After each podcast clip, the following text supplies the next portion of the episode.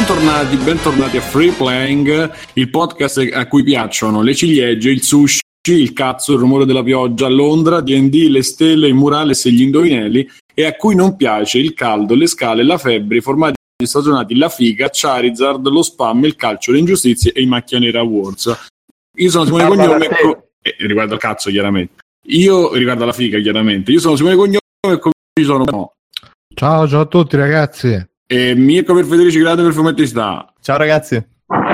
Eh sì, ecco, abbiamo sentito dal rumore Simone Tagliaferri da tagliaferri.it. Perché dal rumore? Che rumore hai sentito? Come, abbiamo, come ho cominciato a presentare Ah, Così si è sentito. È perché ho, afferrato, ho preso in mano il microfono. Eh, proprio per Come parlare. Ehi, ragazzi, sono Simone Tagliaferro. È all'angolo destro. sì, sì, no, col microfono che scende dal soffitto, esatto. Vabbè. Ora lo lascio e i rumori non si sentiranno più. Comunque, buonasera a tutti. Ciao. E Alessio da negozio di vita da negozio. Ciao Alessio. Ciao a tutti, ma io non ci so a questo gioco al massacro perché secondo me è meglio Charizard, Eh, del cazzo? Eh, lo so. ovviamente. Eh, non lo so. Mm. E poi saremmo aspettati. Avevamo un, ospite che doveva arrivare fino a tre minuti fa. Che io lo maledico. Deve venire una dissenteria tutta la notte. Maledetto. Per generazioni. Mattia L'ospite a sorpresa ha fatto la Mattia sorpresa. Traverso che va agli altri podcast. Almeno per fortuna sono sempre di casa. Non viene da noi. E ci sono tre mesi che ci dà buca. È veramente un uomo spiacevole. Questo lo dico. Anzi, mo glielo scrivo. Non e non farti più rivedere a Riverdale. Tanto non la capisce, ma io gliel'ho scritto. Io lo so. Vabbè. Ehm, Che dite? Che dite? Io Guarda, annunciamo Bruno che ricomincia. Bruno ricomincia in a- alla co-conduzione, cioè alla, alla- come si dice? All'alternanza di conduzione. Mhm, mhm, E quindi la prossima volta. mhm. Ecco. Sì, sì, mi è, volta eh, mi è passata la depressione, quindi sono No, uscito da questo baratro e quindi Praticamente possiamo dire a Bruno girava come Britney Spears rasato quel Sì, problemino che infatti. ebbe nel Col 2006 666 sulla fronte. esatto ha passato prima quella fase poi quella Jim Carrey e adesso è tutto a posto è pulito e Mhm. Ma la, quindi la fase Jim Carrey che è diventato un artista adesso, anche lui. Sì, No, no, ma- il, mio, il mio sponsor mi ha detto che devo ricominciare a fare le attività che facevo prima e quindi ci. Sì, Quindi sai. è dro- droga, stupro in centro. Sì, sì, alcolisti, anonimi, sessuomani, ano- tutto anonimo. e, e quindi Bruno la prossima settimana sarà con noi sarà con noi di noi come come la settimana scorsa e torna a Free Playing che vi ha sempre quello capito accogliente che vi ha sempre intrattenuto in questi cinque anni e più e quest'anno ci siamo pure scordati di festeggiare una cosa veramente brutta brutta Mm-mm. Eh, e niente, quindi scusate, stavo cercando di continuare a insultare Mattia, ma prima che capisca che sono più o meno serio, eh, cercavo di recuperare. Dai, lo Allora, scrivo io che stai scherzando, no? No, no, no, a gliel'ho sta- spiegato, gliel'ho spiegato, Ah, ok. gliel'ho spiegato, gliel'ho spiegato.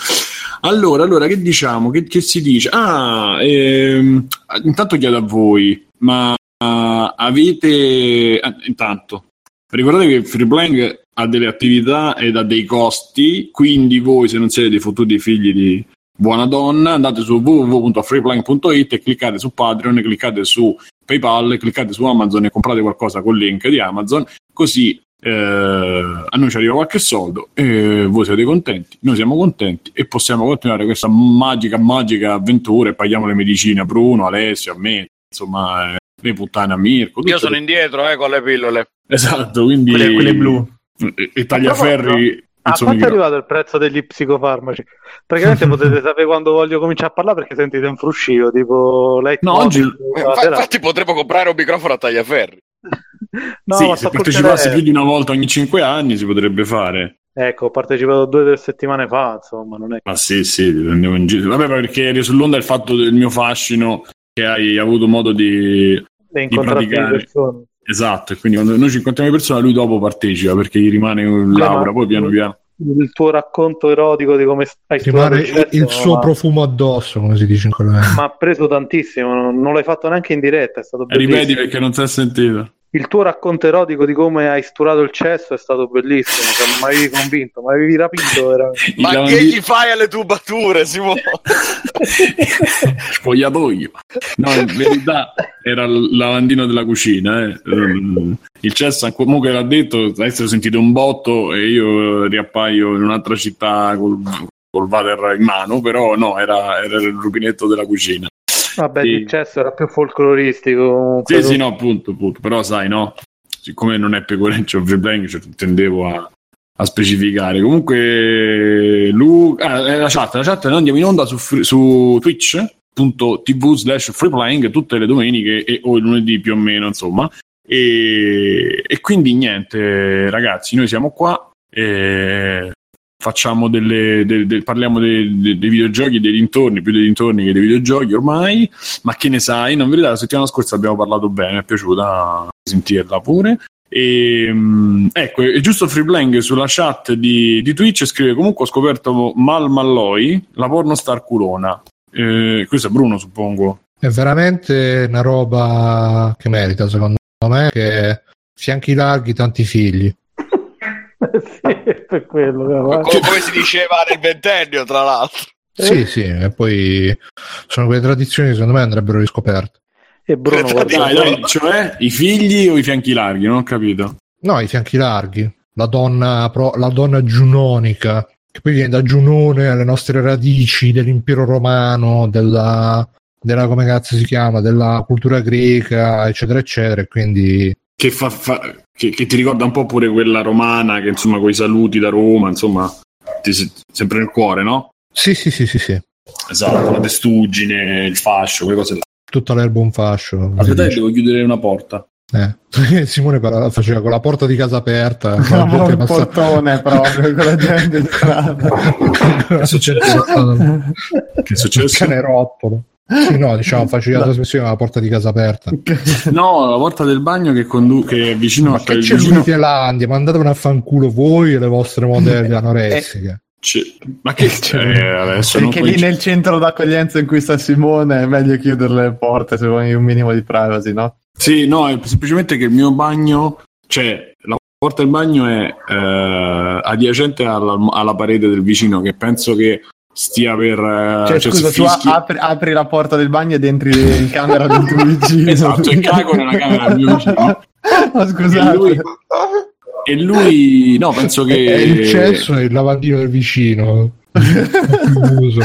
Questa edilizia popolare dei, dei Capito. borgatari, dei borgata, oh, mortali. E praticamente c'è questo ehm, questo problema che il mio vicino praticamente ha l'udito di, di pipistrello cioè se adesso faccio e così tipo con gli ultrasuoni e lui lo riesce a sentire e quindi praticamente mi senti, anche- ah, oh, mo te spacco, che cazzo fatto sti rumori? Ma che cazzo Esatto, e quindi praticamente per evitare che mi venga a cagare cazzo nel giro di 10 minuti ho chiuso il bagno, anche se non dovrebbe sentire niente, però insomma. E... e vabbè, insomma andiamo avanti. E Twitch, No, siamo tu- su Twitch. Parlane Eh. ma ad alta voce, così lui viene di meno e in diretta noi godiamo. Alziamo gli ascolti, soprattutto. Esatto. No, e siamo in diretta, quindi su twitch.tv slash freeplaying, voi entrate in chat, ci, chiacchier- ci chiacchierate, ci scrivete, noi vi leggiamo, commentiamo e vi iscrivete anche con il vostro Twitch eh, eh, Amazon Prime eh, account, cioè vi fate l'account, unite l'account Amazon col Aspetta un secondo, se avete Amazon Prime potete fare Twitch Prime e vi potete iscrivere automaticamente al canale di Free Playing Eh, per un mese. Sì, però prima ancora, siccome fa il fenomeno Bruno, prima ancora se non ce l'avete unite il vostro account Amazon Prime a quello Twitch e dopo iscrivetevi così ci arriva qualche cosa che voi non vi tolgono niente se chi- per chi non lo avesse, anche per chi non usa Prime perché dice che tanto va bene, mi arriva tutto in ordine, tutto bello, sappiate come dite così eh, qualcosa succederà al vostro postino, quindi fate un po' voi. Insomma, eh, Mirko, visto No, che tu sei di solito, c'hai tu, c'hai, c'hai, raga, c'hai sfoghi, visto che poi la settimana scorsa non ci sei stato Eh. tra di noi, eravamo convinti che poi prima o poi arrivassi, ma poi invece niente, un po' come il Sì, Messia. scr- ve l'ho scritto tre volte, però evidentemente non è arrivato. Al No, momento però, giusto. però abbiamo creato l'attesa, c'è gente che ascoltava la puntata fino alla fine. Sì, sì, ma mi ha fatto anche un po' ridere, infatti se l'ho, l'ho risentita la puntata in cui c'è questa attesa che non viene soddisfatta. Allora, di sfoghi, ma ce n'ho, ce n'ho uno per- legato in realtà a- ai commenti che c'erano oggi sotto la puntata, insomma, sulla scaletta puntata in cui a un certo punto Totus eh, parlava di birre artigianali. Io mi ricordo se l'avevo già fatto, vabbè, in caso ve lo ribeccate. Comunque, me sta faccenda dei birre artigianali ha rotti i coglioni in una maniera incredibile. Cioè, le, le birre artigianali sono diventate tipo il nuovo Netflix. Sta su Netflix, allora è buono. Ah, è una birra artigianale, allora è buona. No, cioè, minchia, costano più del vino ormai, nonostante le fanno negli scantinati con quattro taniche eh, di, di plastica e due sacchi di, Di benzina, presi. non lavate. Sì, presi un po' di kerosene preso in Russia, ste robe qui. Ah, il sapore della birra artigianale, 13 euro una bottiglia da 45 centilitri. Cioè, no, no, raga, basta. A parte che c'è ormai quelle e le IPA, la grande moda delle IPA, birre non filtrate, boh, sanno di terra, porca puttana, sembra di bella l'acqua, lo, sciacquo dell'acqua dopo la pioggia. Io roba- sull'IPA ancora non mi sono fatto Ah, un- ma non la un'idea. Non la perché delle volte mi fa cagare moltissimo. E...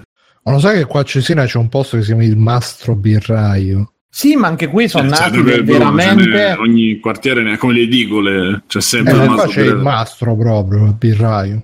Voi già avrete l'apprendista birraio, non lo so. Il Cioè che io, no, qua. ma a me quello, Eh, quello che è- dà fastidio comunque sarò io nella mia gratitudine che io bevo birra perché non ho le conoscenze, il palato addomesticato a sufficienza per riuscire a capirne di vini, quindi proprio Guarda, c'è uno, se vuoi ti passo un... Vabbè. Dice un Mario Metallo, ma che roba bevete? Eh? Dice Mario Metallo, ma che roba bevete? No, no, eh, amico mio, ma c- c'è roba buona, cioè per dite l'Heineken non si può bere, anche quello veramente il liquido del refrigerante, la- l'antige- l'antigelo, porco giù, da Heineken, Bex, quelle robe sono bevibili.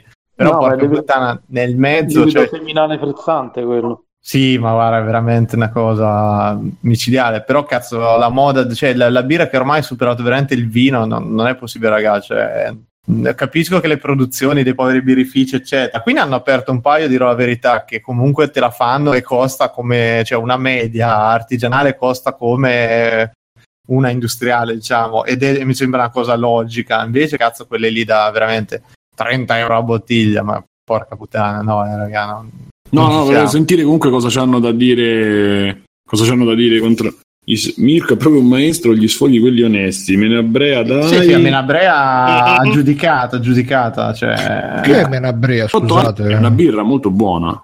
Sì, Sì, è una birra prodotta in. Nord Italia, a un prezzo Nord un po' Italia. contenuto e buona, ci sta, cioè... Io, io distinguerei però tra i birrifici artigianali veri, cioè quelli che comunque hanno una piccola tradizione di birra. È Che... quelli hipster.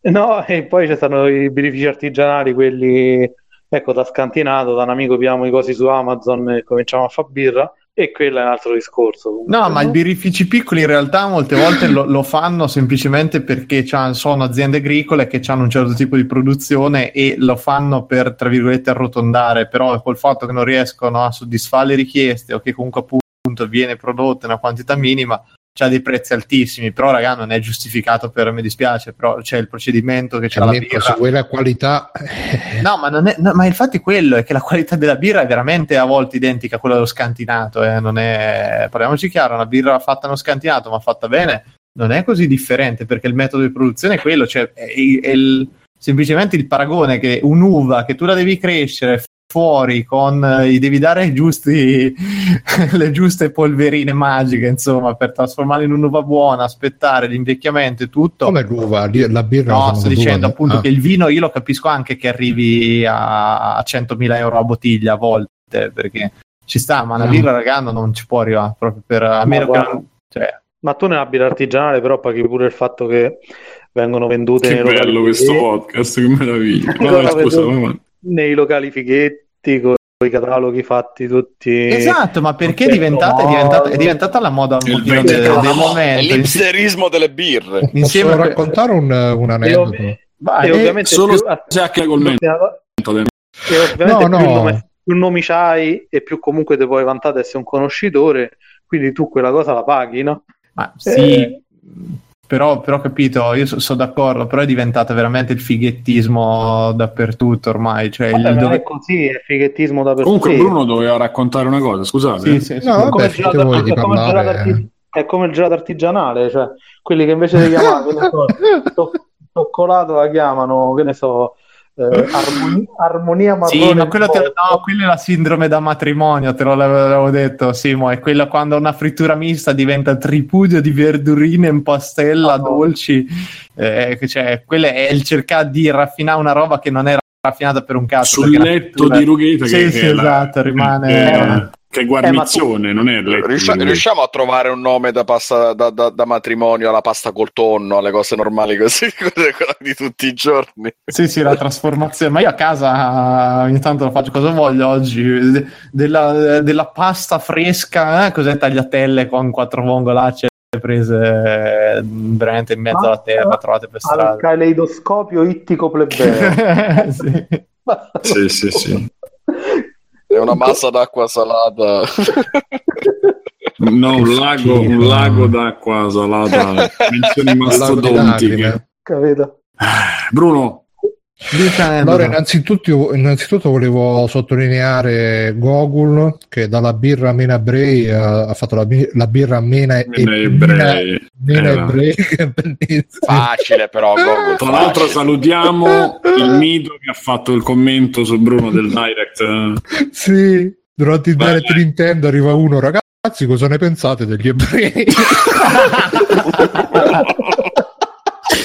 Poco prima che iniziasse c'è stato cosa ne pensate degli ebrei? Le veline hanno scritto e poi eh, ce n'era un, un altro paio molto molto belli, cioè i commenti sono meglio e so- sono stati meglio del Direct per quanto poi il Direct comunque ci sia piaciuto. Sì, no, l'aneddoto in realtà non è niente di che. Una volta andai al mastro birraio con questa mia amica, che a dire il vero mi invitò lei per- al mastro birraio. Oh.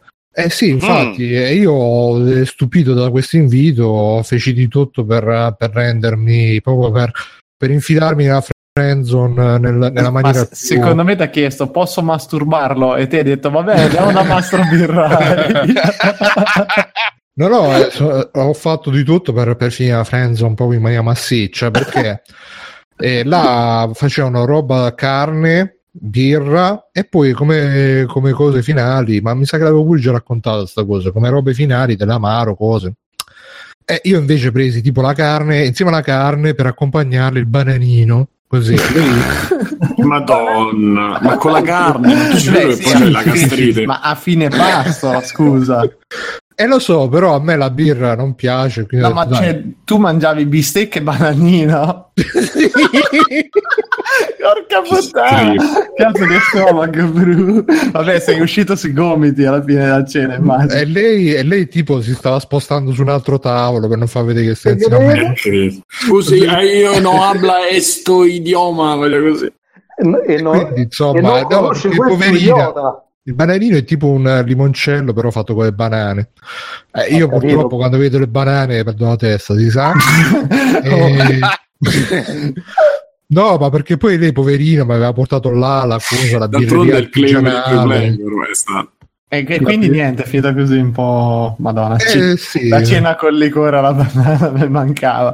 Comunque, il, il fine settimana scorso ho sentito gente che si lamentava. Eravamo in un bar a fare aperitivo. Sentivo gente che si lamentava di eh, tipe che sono state portate fuori e poi il lui ha pagato con i buoni pasto. Questa cosa è micidiale perché e prendi tutto quello che vuoi, tanto questi e Ma entro i 10 euro, i 10 tira fuori i buoni pasto. Cioè, che poi Capito? non- Poi ha fatto il gesto, gli ha fatto scusi, mancano 3 euro. Non si preoccupi. Ma no, gli- glieli tirava tipo, sai, spogliarellista con i soldi, No, tipo la, la. Shinobi proprio, make Ma it no, rain, Il vai. contrario, il contrario, cioè loro hanno speso tipo 17 e i buoni erano da 10, no? Quindi dovevano spendere altri 3 euro, no? Esatto, tipo, no, no, prendiamo, anche, prendiamo anche questo, se no non me lo rimborsano. me ne fa una patatina piccola, grazie. E do 50 Cioè, ma no- infatti noi dopo ne parlavamo se fosse una cosa degradante oppure alla fine vabbè ma sti cazzi cioè alla fine Pochino, sì, pagato dai. È un po' degradante, Perché, vero? Un pochino è come se, se- se ti fai vedere che arrivi con la Ferrari e poi va a fare benzina al GPL perché c'è il gas nella Ferrari invece della benzina. Che, cioè. che solo appena sgasata consumi metà, Sì, metà sì. del gas. Però, no, lo sai che c'è? Eh, dai, ci, ci stai che almeno la prima volta che ti vedi, se vuoi offrire, offri quei soldi. Eh, ma magari, cioè, allora il discorso è probabilmente, infatti, ma guarda, mh, ci abbiamo montato su delle storie vincenti perché il discorso rimane Storie vincenti. Sì, perché no, perché cominci, cioè, è una cosa, è una cosa sociale. Poi la domanda è: cioè, se tu ce li hai, magari ci ti alzi, vai a pagare e quindi non ti accorgi, oh, sti cazzi. Quindi sei stato un genio, è riuscito. No, sì, però- se magari ti portano tipo il menu per met- metterci i soldi dentro. metti- Esatto, fai tu invece tutto- che la carta di credito Fai tutto, fai tutto matteggiato, prendi il menu, lo guardi, lo spizzi un po' tipo poker e poi ci metti dentro i buoni pasto. Infatti gli fai anche tieni il resto. Dovrebbero fare dei buoni pasto che sono le facsimili delle banconote, capito? Così non si capisce. Del Apposta Monopoly. per i primi appuntamenti. Non lo so, cioè, però intanto scrivono lo sugar daddy dei buoni pasto. Sì, cioè, cioè, Non tu so. pensa se vai al nightclub e glielo metti nelle mutande, un buono pasto. Ehi, portami, quando hai fatto portami la birra con, grazie a questo. Mannaggia. E comunque, ehm, no, dico la prima volta che esci, magari. Sì, Magari dite, dite tutta che è, è tollerabile dopo un certo numero di uscite. Ma sì, dopo un certo numero puoi iniziare a fare tipo che dividi i soldi per i preservativi e quelle cose là. no, no. ah, così funziona. Io questo non, non- non ho mai trovato la Eh, divisione. io invece Non conosco l'avevo mai sentito. Conosco Sì, gente che assolutamente, no, sì, sì. assai, Sì? che No, ma non ho chiesto, magari capitava perché non c'avevo i spicci, sai, sono le due di mattina, eh, sei lontano dai bancomat, eccetera, magari vabbè, Cioè, quindi ti Vabbè, è se, la se, situazione d'emergenza. un'altra ehi, se cosa, vuoi ma- essere chiamata devi darmi tu i soldi. Ma No. se proprio la cosa è organizzata del tipo allora se stasera vuoi scopare dobbiamo dire Vuoi scopare devi darmi i soldi. No, comunque dice giusto Dai, devi dire- dice che spendi i soldi veri e poi i buoni li usi per il super, Beh. almeno fa la figura. Sì, ma infatti, infatti per il tonno che ti mangerai a casa per un mese. gatto. O dividiamo culo. ecco qua, la classe che non si e poi è autorizzata a chiedertelo eh. Sì, qui- quindi, quindi è una poracciata alla fine. Cioè, decretiamo che pagare con i buoni pasta è un po' una poracciata. Scusate, Eh, per un appuntamento, sì. Sì. Angel Live dice io ho provato a pagare con i punti COP io vorrei una testimonianza perché a parlare sono buoni tutti amico eh, qua comunque dici Bruno sentivo che stavi prendendo la No, rincorsa dico, immagina se vai sempre al ristorante di Rosso, arriva quello e dentro al menù ci mette la carta COP, eh, quella conti. ma no a proposito. Anzi, prendi i portafogli, gli tiri fuori un chilo di bollini, ecco, prego. Vabbè, quello è come il mitico pazzi per la spesa che ti fa credere che in America compri roba gratis grazie Ehi, ho comprato 800 euro di bevande gasate ma grazie ai buoni pasta li pagherò soltanto 2 dollari. Tanto c'è casa piena con 50 litri di Coca-Cola non so che cazzo c'è sì, la tristezza ma imbarazzo non è vero ma non è vero cioè, ci rimettono tra un po' secondo queste trasmissioni ci rimettono ormai sì sì sì, sì so- vabbè e, mm, che dire eh, altri, se qualcuno ha altri sfoghi da fare li può fare altrimenti io vado a, diciamo al mio Mhm. no vai, vai sfogati sfogati Oh, dai. Ale- Alessio c'è qualcosa da dire Simone Simone non c'hai sfoghi da fare No, niente di particolare. Mm. A parte comunque una news eh, proprio, vabbè, ci colleghiamo dopo a questa cosa. E niente, oggi sono usciti, anche se devono essere poi ufficializzati sul sito, ma sono quelli, insomma, perché ci sono più, più di un testimone. Sono usciti i risultati del, dei Macchia Nera Awards, che come ogni anno si, si ten- si tengono in questo periodo a, eh, a Rimini, la festa della rete, la roba di insomma, quelle robe là. E mm, è uscito fuori la classifica dei, dei vincitori del 2017 e io, come tutti gli anni di questo periodo, ho sclerano e quindi ho, ho detto quelle solite 4-5 frasi del cazzo che mi viene da dire tutto l'anno, ma veramente non, non ce la posso fare. Se volete li leggo velocemente. Eh, eh. Allora, miglior sito Lercio e ci può stare, vabbè. Personaggio dell'anno Alberto Angela, personaggio rivelazione Burioni. Miglior Chi è? articolo la domanda è chi è? Burioni è il medico che è andato contro i Novax a fare lo spaccone Mm, in giro. ok. eh. Eh, Miglior il medico articolo- ha detto eh, che la scienza non è democratica. Mm. Sì, sì, altre cazzate del genere. Miglior articolo post Facebook Il signor distruggere, il fanatico mondo delle Mamma- mamme, che pure mamma questo, mia, eh, mamma pure questo mia. la pagina è buona, però mi sembra un, un po' Ma, ma è sempre sta supponenza. tipo, so. eh, che tu ti infiltri nei, po- nei gruppi e prendi per il culo tutto, tutto, sempre, tutto, vabbè. Miglior community, feudalismo e libertà. Miglior pagina Facebook, Casa Surace. Non so se ci avete presente. No, non mai. Scusate, miglior perso- Twitter come personaggio, eh? Se faccia Lucarelli. Beh, beh. Ah, Beh, ci sta, ci sta. Ma andatevene a fanculo. Youtuber no. e videomaker fa VJ, ma dai. Video Beh, maker. beh. Miglior Instagrammer diretta alle 8. E grazie a cazzo. Cioè che, vabbè. Miglior canale eh, TV Che, che è un po' broadcast- come cioè, dare, scusate. dare quindi scusa il eh, voto a miglior fregna. Mm. Esattamente, esattamente. No, ma poi scusa, senti che categoria. Miglior canale TV broadcaster Netflix. Così generica. Eh, i coppini da dargli. molta- Miglior trasmissione TV Ulisse, il piacere della scoperta, perché, perché c'è Ah. l'Angela. di- Beh, Miglior sito Che è stato televisivo. votato solo per la cosa Scusate. da Alberto Mi- Angela, eccetera. Mi- da- da esatto. fenomeno Miglior internet. sito televisivo Italian Subs. Mm. Che Il cazzo? sito televisivo. Sito televisivo. Vabbè. Miglior radio radio DJ, vabbè, questo è indiscutibile. Ok. Mirro- mi- eccola. Allora, io questo non lo devo commentare. io, noi non dovremmo. Io, diciamo, non, non- non c'è da commentarlo. Però, miglior radio o podcast online, Fiorello. Eh, Intanto già metti due categorie che non possono stare insieme. Già, partiamo da questo. Secondo poi, Fiorello, vabbè. Eh, miglior tesora giornalistica, Anza, e ci si può stare. Miglior sito di satira, Lercio, cioè, quindi due, e vabbè. Miglior battuta online di Lercio, tro- eh, troppi metalli nei vaccini, bambino arrugginisce dopo il bagnetto, che non è male. Eh, vabbè, Scusa, vabbè. Simo dice Mario Metallo, radio DJ indiscutibile, tutto interrogativo. Certo, certo che è indiscutibile. No. Miglior sito cinematografico, 400 One. Nation, One Station. One Eh, Station is a Final Destination, ok. E miglior sito cinematografico 400 calci e ci sta. miglior sito musicale Rolling Stone, cioè, e, vabbè. E quello mi veniva in mente e ho votato quello. Ma Ah. perché è l'unico rimasto? O mi sbaglio? No, no, ce ne stanno, ma non Esatto. sono degla cricca degli amici. Mm. Com'è, com'è? Scusa, dice Pancadita, quando ho fatto l'incidente con lo scooter Fiorello si è risvegliato come podcast. Che incidente? Sì, Ma ha sì, fatto- l'anno scorso, che, no, quando Sì, anni fa. e abbiamo ormai. preso per culo pure, tranquillamente. Sì, Che esatto. andava in giro con lo specchietto al contrario, robe del genere. Sì. Cercale le foto, Fiorello Motorino. Sì, ti ricordi che abbiamo fatto sì, sì, l'apertura ci della riso. Stranamente.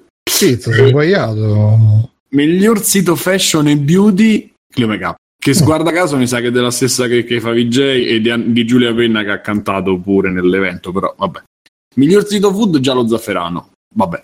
Miglior food blogger, fatto in casa da Benedetta. Beh, ci sta, ci sta. Beh, sì, Benedetto. Vabbè. ma- Vaffanculo. Ma non, vabbè. Miglior chef, Oh, a me lei è Massimo un po' arrabbiata, Bottura. lo dico, io questo- dico che a me Eh? era- a me era- Ma molto, Arrabbiata. molto Mirko, però non puoi, cioè, blogger, di- quella faceva la televisione e ha fatto un blog, ma tu devi andare alla festa della rete e fai prendi, prendi i volti televisivi perché hanno due click in più, e no, eh, eh, vabbè. Benedetta sito- Parodi, Backsoft. eh. Oddio, Simo, Sì. Però come, come ti ha detto Vittorio Bonzi su No, Facebook, no, no, ti prego, ti prego. sì, Eh, dimmi, dimmi, dimmi, dimmi, dimmi. Cioè, sti premi qui, a parte che Macchia nera Howard non conta veramente un cazzo, cioè, nel senso, è, proprio una- è uno di quei pompini che fa pompini ai pompini, insomma, cioè, non, non c'ha proprio più senso. non- Infatti quest'anno è, è stato molto, molto, è passato molto sotto traccia, insomma, non, non è che se lo sia cagato nessuno. Eh, Ma poi, vabbè, è un premio così che viene dato alle persone più in vista che frequentano un certo ambiente e che stanno lì a... eh, Sì, certo senso che tu mi dia la spiegazione, non è che cioè, la sappiamo abbastanza. Io, però, se riesco ma a allora- dire due cose e a dire mi fa schifo questo tipo di selezione, lo posso, cioè, eh, che tu mi dici non ti preoccupare, il mondo è così. Ho capito, però, ti Ma, preoccupare. ma certo che te, ma ovviamente fa schifo, però eh, il problema è che la guardi. Cioè, è una cosa che dovresti Eh, semplicemente no, ignorare e basta. Cioè, non, non è una eh, cosa so. che. però una volta l'anno, un giorno all'anno, come Halloween, come Natale, un giorno, fatemi lamentare, ma questo è capitato anche È oggi. come, io, è come gli Oscar fanno ride perché fanno ride, cioè ogni, ogni anno vengono dati in base a dei criteri che sono puramente industriali e c'è gente che continua a commentarli come se fossero un premio cinematografico serio. Insomma. E questo sì, sono d'accordo, Oh, però una- come è dicevo una- pure a Vittorio, lì c'è gente che è addetta ai lavori, qui non c'è nessuno che è in grado di giudicare una cosa del genere e che va soltanto, cioè, come posso dire, Tom Hanks non lo vuoi mh, nel suo ambito, Tom Hanks premiato ai Macchiere Award.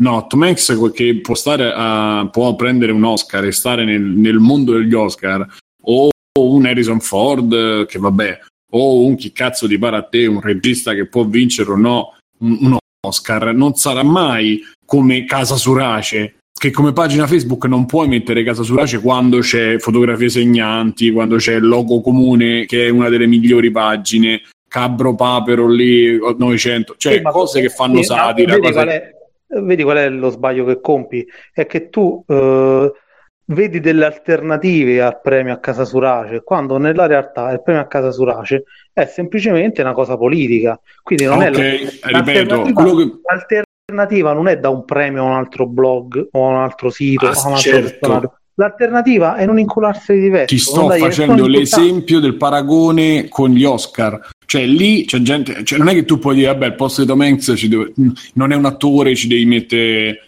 eh, Christian De Sica. Cioè, non è che nessuno dice, lì sono attori, si parla di attori. Qui si- cioè, proprio è completamente un altro mondo, cioè non è neanche lo stesso campionato, capito? Questo sto in- in- intendo. Non è una questione che poi, che dopo ti dico, vabbè, sono la solita cricca, perché poi si sa, il grande, insomma, sono, tro- sono stati lui e la, e la Legarelli stavano in mezzo a problemi di, eh, di, di- di ricatti, di foto, poi assolti, quello che ti pare. Però insomma, una bella indagine, tutto quel bel mondo di Corona, quella roba. Quindi insomma, sappiamo che eh, lì è così. Però insomma, nello sfogo ce lo metto, che ti devo dire? Vabbè, dai, finiamo. No, no, sono d'accordo con sono Io- d'accordo io- con te che se ti dà fastidio, ti dà fastidio.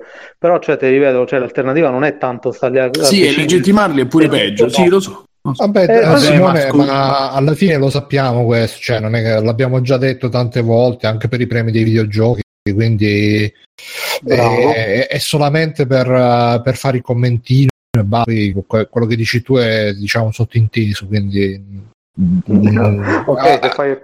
Vabbè, dai. adesso l'abbiamo, l'abbiamo No, no, però io, io No. quello che dice, che dice mh, Simone lo capisco. Cioè, se tu lo legittimi in qualche maniera gli dai, come dicevo poi io, gli- vabbè, non dicevo. Poi è uno lo- sfogo di Simone, quindi Simone sfogati. Lascio per Tagliaferri che Tagliaferri ti No, dicono ma qua in chat che sei invidioso perché non hanno premiato Movie Player. Questa è tutta la verità.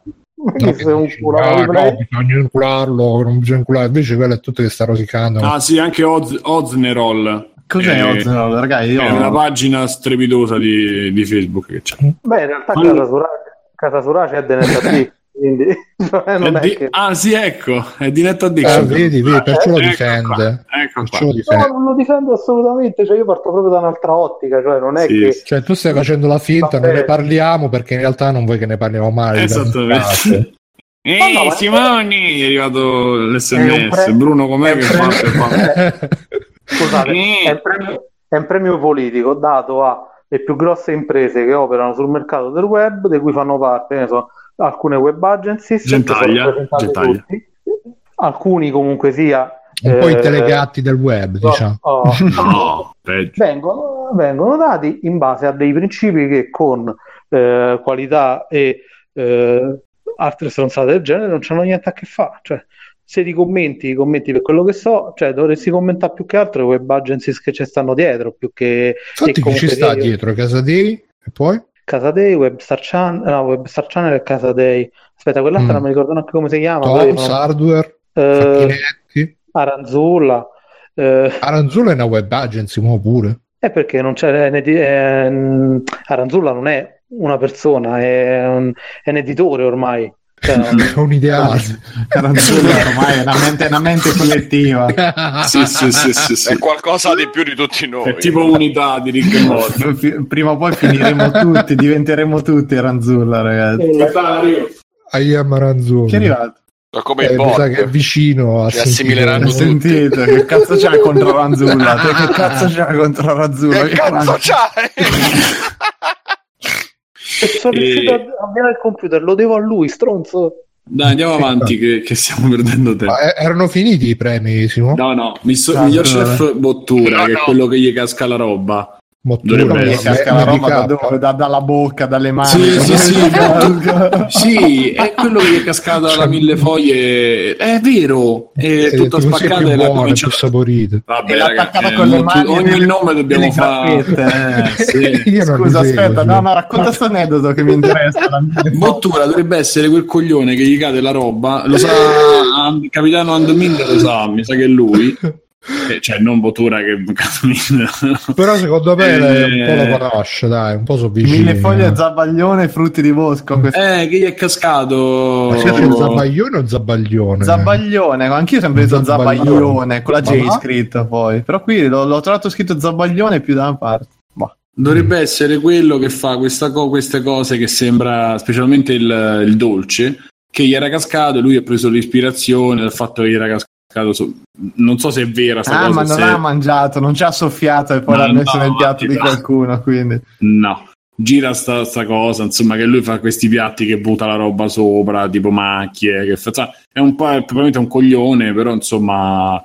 eh, Ah, sì, è- sì, ce lo, ce lo confermano in chat. Gli cade un piatto e crea un piatto. is- Gli cade un piatto e crea un piatto ispirato a quello. Perché Esatto. se no, se bello si è tirato su. Ma è Lolli? Sì, è lui, è lui. Ciao Lolli. Ciao Lolli. Eh. Fa, Vai. fa piatti emiliani reinterpretati, ci dice. Sì. Tra, tra Emilia lui ci sarà andato a casa sua a mangiarci sicuro. Gli ha detto tipo vuoi il dolce, gliel'ha tirato per terra, raccoglilo adesso. Quello- Prenditelo, questo è il mio piatto.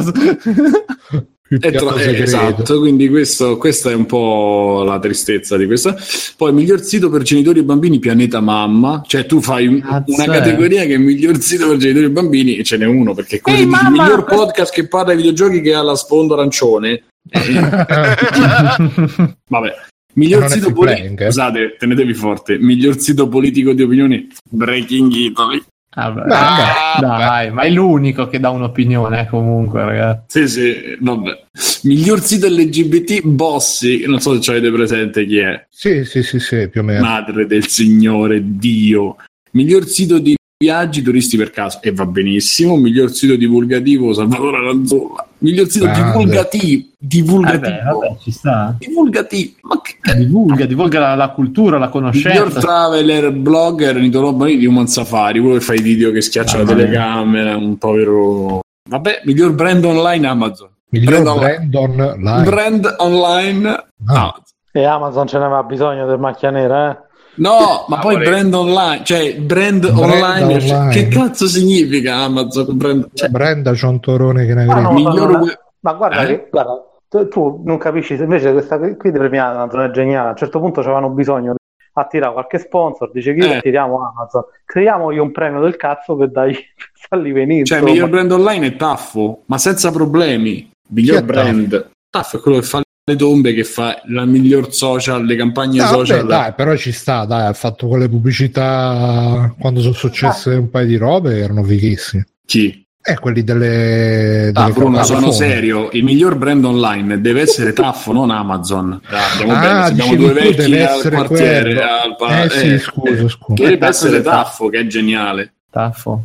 Ma Vabbè, è quello che fa le pubblicità de- delle, delle Delle tombe bare. funebri, delle bombe Ah, ok. funebri. No, è che a me fa strano sta cosa che cioè, si parla di web, di robe, io cioè, tutto il giorno sto attac- azzeccato qua davanti e non ne conosco mezza di queste robe. Vabbè. Perché se è il vero gruppi sbagliati. Sì, quindi probabilmente so io, eh, esatto. Che... Eh, sono Miglior io. web agency italiana We Are Social che non conosco, quindi non so chi è. Miglior Ah, disegnatore vignettista. Miglior disegnatore vignettista zero calcare che insomma rispetto alla badessa Eh, quest'anno Dai, che, no- sta, che non è ci uscito sta. niente, tra l'altro, suo. Ci sta, Appunto. ci vabbè sta. vabbè però dai dai cioè mi rispetto abbiamo Eh, alternativa zero alla badessa panda piace sai, quella, quella roba che Ci Vabbè. sta, va nemmeno- zero calcare. Vabbè. sì Mirko hai capito cosa intendo c'è l'alternativa era la sì, badessa oh, no, no, Se ma devo non- scegliere. Vai vai vai Mirko, la badessa. No, la Mirko. Badessa deve, deve andare a fare in culo, mi fa cagare, mi fa schifo, a merda totale. standing ovation titolo della puntata Standing ovation. Ma l'unica cosa che Standing- conta no, è no, la badessa deve andare a fare in culo, fa schifo. eh, Simone. Ma la badessa è, sta- è stata a letto con Recchioni? No, perché è importante saperlo in Italia. Eh, ma è maschio. Che te frega? Beh, te? comunque, eh. problemi. Do- Doveva Lui- pagare pegno, doveva andarci a letto. Eh, pure Mirko ha detto ma- qualcosa, diceva Mirko. Io volevo aggiungere no, per, no. per distinguermi dalla massa che io Recchioni lo seguo con interesse, la Badessa non mi dice niente, però neanche lo Ma odio. in Qualcuno realtà, dice- non lo so, tra i due che ricordo io, in realtà Recchione aveva fatto un'analisi su come fosse diventato conosciuto adesso, proprio parlando dei meccanismi che c'erano dietro l'acquisto dei like, eh, tutta questa cosa qui, perché Ah, ecco. e- effettivamente è stato un caso anche quello, che lui è diventato più famoso di Zero Calcare comprando like, quindi insomma non è... Non è l'unico, anche su YouTube ormai c'è questa. Sì, sì, no, ma infatti è quella ormai la, la manovra. Comunque cioè, dice Google, Ah, poi poi- ridicolizz- ridicolizzando poi delle cose psicologiche, cioè di, insomma, lo fa anche con un, con un certo malgusto, come dire, eh, ma la, la badessa dico, no? Ri- ridicolizzando poi dei- delle cose anche importanti, t- tipo depressione, tipo altre Ma cose. non- ma per me puoi ridere su tutto, peccato devi far No, ridere. non, sa, non sa far ridere, cioè lo ridicolizza No, perché lo, rende, lo rende roba da... Quello intendo, non, non che figu- io, figurati che problemi ho. Vai Bruno, scusa. No, diceva Google, voi sfottetelo che quello intanto si sta scopando tutte le team d'Italia, Mm, quindi mm. Eh vabbè, Tutti se paghi, i, eh, mi se paghi ti scopri quelle che vuoi, Goku. Eh, vabbè. senza Eh, pagare, intendevo. Aspetta, pagare. Vabbè, andiamo avanti. E Comunque c'è il grande fratello, vabbè, Sean Bell. Eh, mo ci arriviamo un attimo. Volevo arrivare anche là, se non stiamo 70 ore su ogni nome. Miglior web agency. Mm. Ah, Zero Calca l'abbiamo finito. Miglior web agency zero calcare. No, devo dire, Ci già- ho proprio eh, dati a cazzo raga, sti porca premi. sia, mamma mia. Basta. Bruno, continua a due, non ce la faccio stasera. Ah, ah, andiamo avanti. Grande fratello VIP. Inizia... No, vabbè, dai, facciamo sì, veloci. Grande fratello VIP, Malgioglio è il vincitore già per me. Morale, Eh, sì. Morale, e pare che dalla ter- terza puntata entra Greta Menchi, ragazzi, quindi c'è... Ah sì? Io, io non lo segui, è così gira sta voce di rumor. Quindi, insomma... chissà Wow. che- Eh. No, comunque per quanto riguarda il grande fratello, Il io lo prossimo step è seguendo- pagare le zoccole con i buoni pass, scrivendomi. l'importante è mangiare, tanto alla fine episodi per quello. No, e praticamente ce lo stiamo seguendo ogni tanto su TeamSpeak. Abbiamo iniziato io and Mind e poi si sta piano piano diffondendo a macchia d'olio questa passione. Perché se andate su Mediaset Extra, mediaset.it slash Mediaset Extra, ci sono le dirette. Prima vi dovete vedere mezz'ora di pubblicità, poi si blocca, dovete Possibilmente ricaricare. di assorbenti, possibilmente. Sì, a me capitano tutti o assorbenti o mal di testa o mal di testa con gli assorbenti. E niente, no, si lascia vedere. Adesso c'è praticamente la cosa che è più interessante, che c'è la modella cieca, Ivana Mrazova, mi pare che si chiami, che, e c'è il, il comico di Colorado, che chiaramente ne vuole da lei, però lei non ne vuole perché ci sta anche il ciclismo. Il di Colorado, poverino, proprio è tipo quello di Game of Thrones con uh, Daenerys, uh, Sir Franzon, uh, e quindi però io ci credo che, che, che, che, che ci riuscirà. E poi vabbè, c'è Malgioglio che è il capitano, eh, Predolino è un boss, eh, tipo se la prima serata che è stato là si sono ordinati 10 litri di tavernello e, e se, se li è bevuti tutti lui. Carmen Di Pietro grandissima, Simona Ezzo simpaticissima. E niente, Stiamo facendo veramente l'elenco. Sì, sì, no, basta. Non ha, non- No, ma guarda, Mario eh, si lascia vedere. Se... Ah, vedi come si, Ma si se lascia vedere? No, Sì, ma guarda, no, se- eh, se cioè, invece di vedi- dire ognuno ha le sue fetici, le sue cose, ti lascio vedere. Eh, No, guarda, io non me lo vedrei mai da solo, però a vederselo con gli amici, a commentarlo così, a tenerlo in sottofondo, funziona molto. E niente, adesso mentre sto parlando in diretta c'è ecco. Colorado che sta scattando perché la, la cieca si è messa vicino al ciclista e si stanno dando gli spintoncini e lui invece sta là col cazzo in mano eh, che sta piangendo, vabbè. Come sta, ragazzi. piangendo, come sta piangendo col cazzo in mano? Aspetta. Eh sì, sai quando, quando sai le interpretazioni una- di Bruno, no? Sì, sì, lui è proprio ormai perché, perché lei un po' gliela fa annusare a Colorado, però eh, purtroppo Ma c'è, c'è un tizio che si chiama Colorado o è uno di Colorado? Eh, non lo so, è, è uno che ha È partecipato uno a dei turbolenti, Mirko, quello che faceva Chicco d'Oliva, te lo ricordi? Che faceva... No, no. Invece di dire tutta sta cosa, io lo chiamo Colorado e basta perché così è più semplice. Poi c'è, vabbè, Daniele Bossari che fa le meditazioni con la Anche palla. Bossari addirittura. Sì, sì. c'è Serena Grandi che, che non so, non la Mm. vedo, che, che, che tipo... Boys, boys, boys. Basta, vi prego. No, quella è Sabrina Salerno. Ah, non era Troia. Serena Grandi che cioè, proprio non ce la fa, però comunque lotta con noi pure lei. E niente, no, vabbè, basta, dai. Vabbè, passiamo, passiamo ai Se avete qualcuno con cui vederlo, oppure se volete ogni tanto vi trovate su TeamSpeak, ce lo vediamo insieme e basta. Va bene. Eh, Simone, tu che sei mastro di... Mastro di... Ma dopo argomenti così elevati, come si fa a parlare di videogiochi? Mastro di giornalismo, recupera la news da tagliaferri.it su, sul direct. Io intanto ora lo spiego, così ci dici Io bene mai avrei pensato che saremmo arrivati a parlare bene del grande fratello qui. Allora, stai zitto, piddino, che non sei altro, che ti piace Harry Gra- Potter. grande Guarda, fratello va. VIP, tra l'altro. Eh. C'entra? Ah, Po- sì, eh, non le ultime due puntate di Harry Potter gli piacciono sto ragazzo. non dimentichiamo, eh, scusate, stavo, stavo dimenticando la cosa, eh. la cosa più Dai. fondamentale: che tra i, tra i concorrenti ci sono anche Los Rodriguez, che sono il fratello e la sorella di Belen Rodriguez. Madonna, che valgono per Partecipano. uno, cioè li chiamano. Sì, valgono per uno, ma- neuroni... ma sempre in tutti i sensi perché stanno sempre appiccicati, bacetti, carezzine, poi ognuno si fa le conclusioni che vuole, però insomma Ah, è quindi dici che scopano, cioè, c'è qualcosa di incestuoso. Eh, eh, mm, boh, eh, io non dico Sì. niente, però insomma Oppure dici, di- dici che magari hanno voluto puntare su questo torbido intrigo sessuale. ma che ne so, ormai ne- non ci possiamo fidare di niente, Mirko. La realtà non esiste più. eh, No, siamo c'è tutti- ragione. È come mi hanno appena girato un meme di Matrix eh, in cui c'è Morpheus che parla con Neo che gli fa dentro Matrix può essere qualsiasi cosa vuoi e Neo gli risponde allora perché sei negro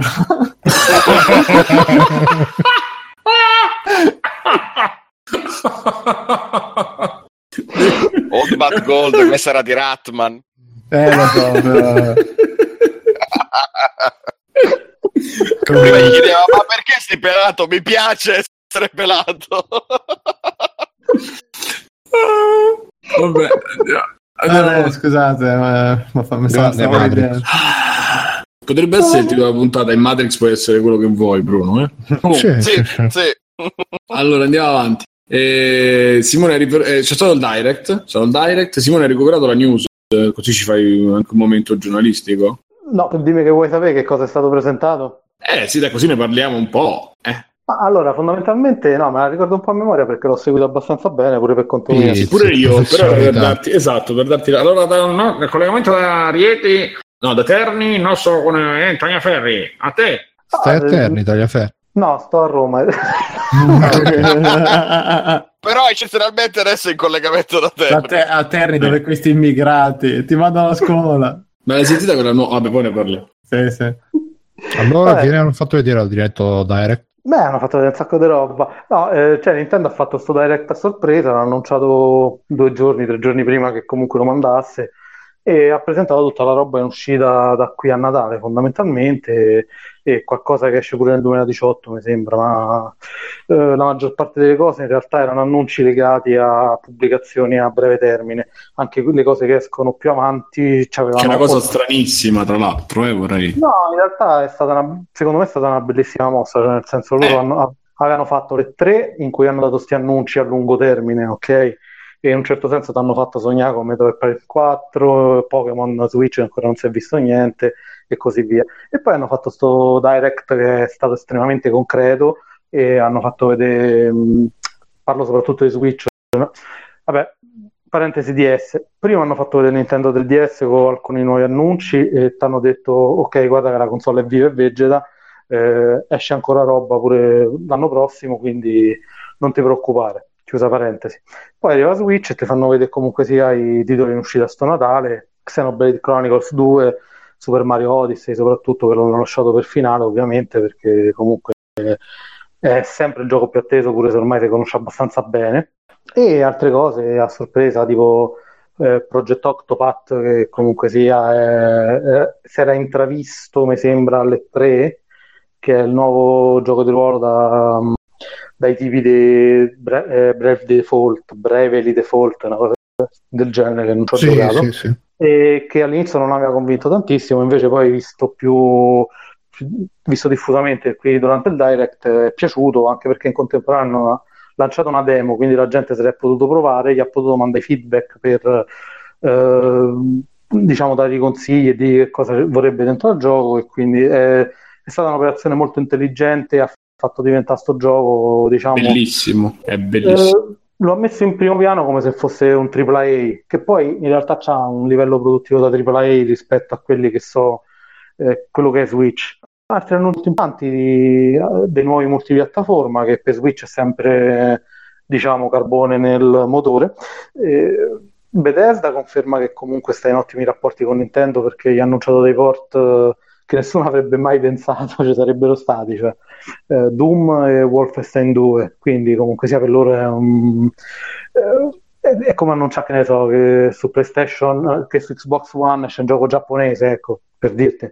Per loro eh, c'hanno sì. realtà che sono particolari e che comunque gasano abbastanza, infatti la gente era gasatissima per Doom perché tutti lo vedono come un gioco, un vertice tecnologico raggiunto da id e invece se lo ritrovano su una console eh, diventata abbastanza famosa per uh, essere limitata te- tecnicamente e, ha fatto impressione. Nintendo ha detto guarda abbiamo venduto tanto, quindi ora arrivano pure altre terze parti, quindi seguiteci e venite insieme a noi. Insomma, ci gira un po' tutto, cioè, eh, se vogliono gli sviluppatori ci fanno andare un po' tutto, non è vero perché Doom poi c'è una struttura un po' particolare che gli consente secondo me devi aggiustare meglio il port perché comunque ha dei livelli chiusi mentre magari gioco a mondo aperto che streama tanti dati è più complicato da, da portarci, parlo dei giochi moderni, comunque eh, c'è stata questa esaltazione del fatto se abbassi un po' di dettaglio ci, va tutto e siamo tutti contenti.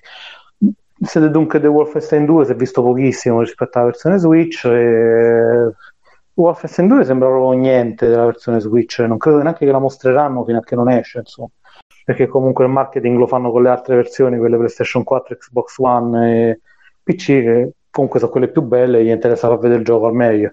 Poi lo compri su Switch, tanto c'hai il fatto del portatile, quindi tu cerchi quello e, e poi se c'è solo la console lo, lo, compri lì, insomma, non, non te ne frega niente neanche de, della questione tecnica, di aver questo gioco graficamente eccezionale. Eh, ha fatto tutta roba bella, fondamentalmente e ha vinto per questo, insomma, ha fatto vedere un sacco di roba bella, un sacco di roba che la gente dice oh, figata, cioè Xenoblade Chronicles 2 che sembrava un gioco un po' sottotono rispetto al primo capitolo, invece si è mostrato un grande spolvero con queste eh, creature gigantesche che girano per il mondo del gioco e, e via, via. Ci siete ancora? Sì, ma sì, eh, certo. Rapiti proprio. Sì, beh, allora la questione Doom, io oggi ho visto un... No, ieri che era Bruno ha postato un... Uh... Comparativo.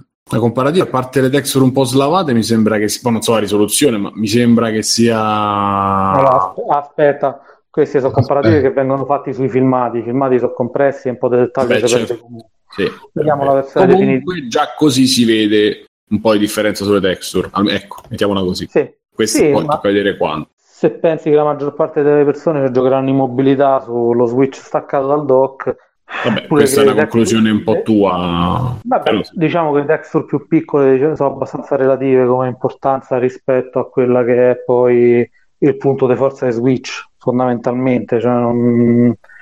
Eppure Breath of the Wild non c'ha texture enormi, bellissime, ultra definite come che ne so, un Grand Theft Auto 5, però poi ovviamente insomma eh, è un discorso un po' più complicato rispetto al tipo di console, non, non te li vendono i giochi come li vendono PlayStation 4 e Xbox One, cioè non ce la mettono neanche Switch nella corsa alla risoluzione o al frame rate, queste cose qui. Switch fa storia a sé e così è da quando è stata lanciata. Vabbè, comunque, comunque a me l'idea che ci sia piace, la gente si sta prendendo ovviamente perché è una cloaca di sta gente che mi fa cagare Doom perché lo sai uscito che non è uscito. Eh esattamente Ma così cioè...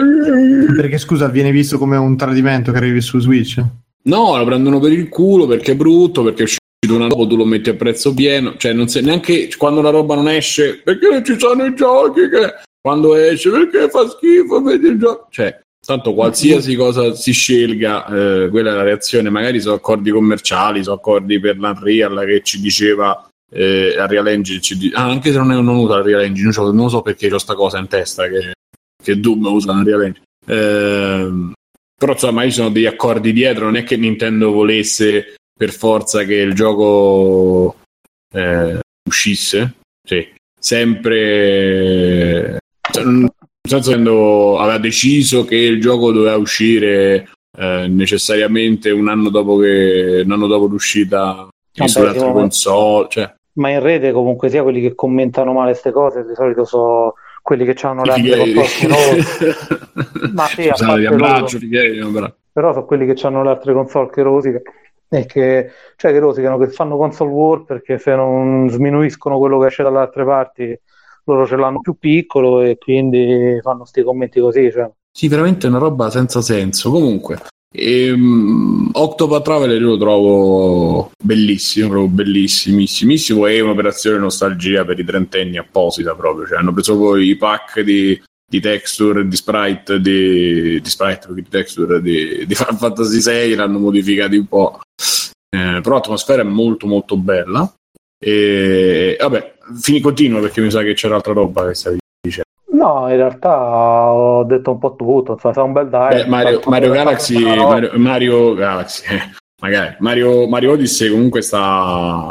Sembra cioè, un mi sta- capolavoro, sembra un Mamma mia. capolavoro. Mamma mia. Alessio non dice niente, non ho capito sto silenzio. Io sto ascoltando Alessio- il religioso silenzio. Alessio non dici niente Alessio porca Eh, col stai cazzo, chattando eh, col cazzo in qualche- mano e le lacrime agli occhi. Sì, no, no, sto sono con qualche puttana de- delle sue. Che stai Quello facendo? sto, prendendo appuntamenti naturalmente per pagare. Ecco, vedi un No, sto ascoltando il religioso silenzio e il giornalista. scusami, E poi facciamo cacciara.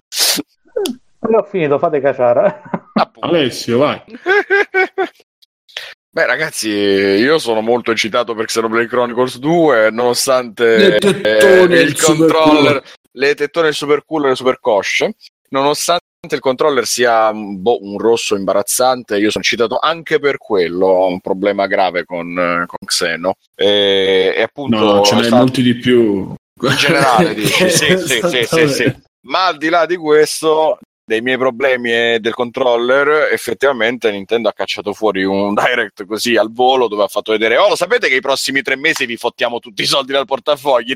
Dan, ecco come, soprattutto con Pokémon Ultrasole e Ultraluna. no, quello no, quello- non con me, non stavolta, non di nuovo. E... Che dire, poi c'è Marione. Marione è roba allucinante. Ma tra l'altro è uscita la notizia che peserà niente, peserà tipo 6 giga. Questa cosa mi lascia. Cioè, a me, già a me lascia attonito. Ma di che non c'ha le texture, eh, non che basta. cioè, Che, come fa la Io già ho letto una Cazzo, polemica Graficamente è stupendo. Ma cazzo, non si non ho permette, detto come questo, si non permette detto Nintendo questo. di far uscire un gioco da, da 70 Di euro sole 6 6 giga, sì, infatti. Hai letto questa cosa, Bru? Guardate che io No, ho sentito no, cagate di Ah. questo tipo anche su Zelda. Eh. Beh, Eh, ma io non spenderei mai Un 70 euro. cazzo si su Zelda. permettono, porca Giusto, giusto, Solo infatti. Nintendo gli può dare i soldi per 6 giga di merda. Quando, poi- quando pesano 40-50 giga la maggior parte dello spazio è occupato da texture, quindi non è che... Sì, occupato appunto, dal non gioco. avendo, non avendo Eh, texture, sì, sentilo. Scusate, c'è il fenomeno, eh. Ripeti? Eh, ho detto che è occupato dal gioco e dei 30 giga. Perché ce l'ha con Nintendo pure contro il gioco, non contro la grafica, chissà contro se- il gioco. se Per dire, Chissà Eh, se faranno le comparative tipo che con una texture di che ne so di Grand Theft Auto si possono fare tutte le texture di Super Mario una cosa del Ma, eh, genere ma il motore sarà quello del Nintendo 64 per non, eh, Dici? scioccare, per non scioccare nessuno.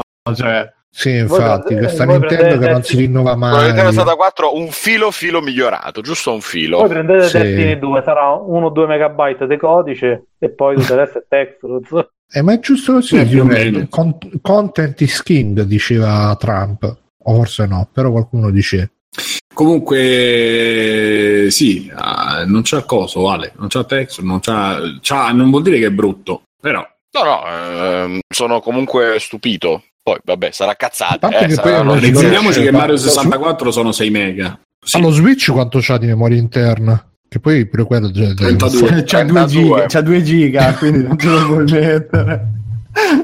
E poi c'è 32. anche il problema che se lo metti nella memoria esterna i giochi caricano più lentamente, che è uscito Rayman Legends che sa- leggevo, sapevo. Più che- lentamente che- sono 30 millisecondi, quant'è? Eh, boh, non lo so, però lo dicevano là. Lo diceva il sito Digital Foundry che fa tutti Ah, i test ah, ah, ah, ah. accuratissimi. Super all'illesimo di secondo. Sì, Vabbè, bene, ragazzi. notizie importanti negli ultimi anni sui videogiochi. Ragazzo, ma- Mario è bellissimo. E poi oggi ho visto un tweet che ho- ovviamente ho perso. un tweet di Mario. eh, di un eh, non so chi l'aveva rilanciato comunque di uno che ha messo hanno fatto la, eh, la comparativa tra il trailer del- delle tre e questo qua di Mario visto che ci sono dei pezzi identici Mhm. eh, e praticamente migliora cioè uno di quei giochi che vicina- all'avvicinarsi dell'uscita migliora ragazzi Come, cioè, come un buon vino. Eh. più E- passa il tempo, più si impreziosisce. eh, considerando che Eh, siamo quando viene avvolti fatto da gente che sa lavorare, eh. esattamente Eh sì, quando, abbiamo- quando- da mettere in uno scaregno. quando avviene uno stronzo su un cuscino imbroccato, come diceva la già, la Jalapas. Ehm, no, e comunque cioè, invece di avere giochi che, che quando escono sono la metà Dove- de- non è Sky e che non fanno che non è, qui, qui il gioco migliora e così per dire Ehm, no vabbè diciamo che tra le uscite gli annunci senza parlare di No More Heroes 3 eh, e compagnia Bellissimo. bella pare che Nintendo comunque possa non dico stare tranquilla sulle vendite ma stare tranquilla che questa volta sembra stia facendo tutto il Sta possibile ingranando, sta ingranando. Dai. e questo non No, lo so no, non non lo parliamo so. troppo presto, non parliamo Quanto troppo costa presto. adesso Switch? Sempre 300 euro? sempre sì, Uguale, tanto uguale. ci sarà il price drop per Natale secondo me Eh, speriamo, così ma Natale o dai. per marzo Se ci Ma mettono secondo due me cose a da fare lo Natale streaming potrebbero fare qualcosì, quantomeno le catene iniziano un po' a togliere quei 30 euro del cazzo, a mettere dentro un gioco, a mettere che ne so, un bundle che mi aspetto è che a un certo punto tutte le catene ci avranno One to Switch invenduti a caterve e li inizieranno Dove a regalare con le console. Dove sono gli stocchisti quando servono? Eh, per fortuna sono in galera gli stocchisti dove sono gli evasori fiscali quando servono? Eh? per fortuna sono in galera e, e però Ama- Amazon ancora vabbè lasciamo stare e, e Simone Amazon premio miglior brand a macchine da Sì, è vero, portiamo rispetto. Scusa, signor Eh. Amazon, scusa. Jeff, scusa. Signor Amazon. Ehm, Simo, vuoi CD chiudere? Doctor, il bundle Ah. con Mario quanto viene, si sa? No, meglio non. Facciamo finta che non esiste, tipo Ustica, tipo l'Olocausto. sono cose che meglio È non. la miseria.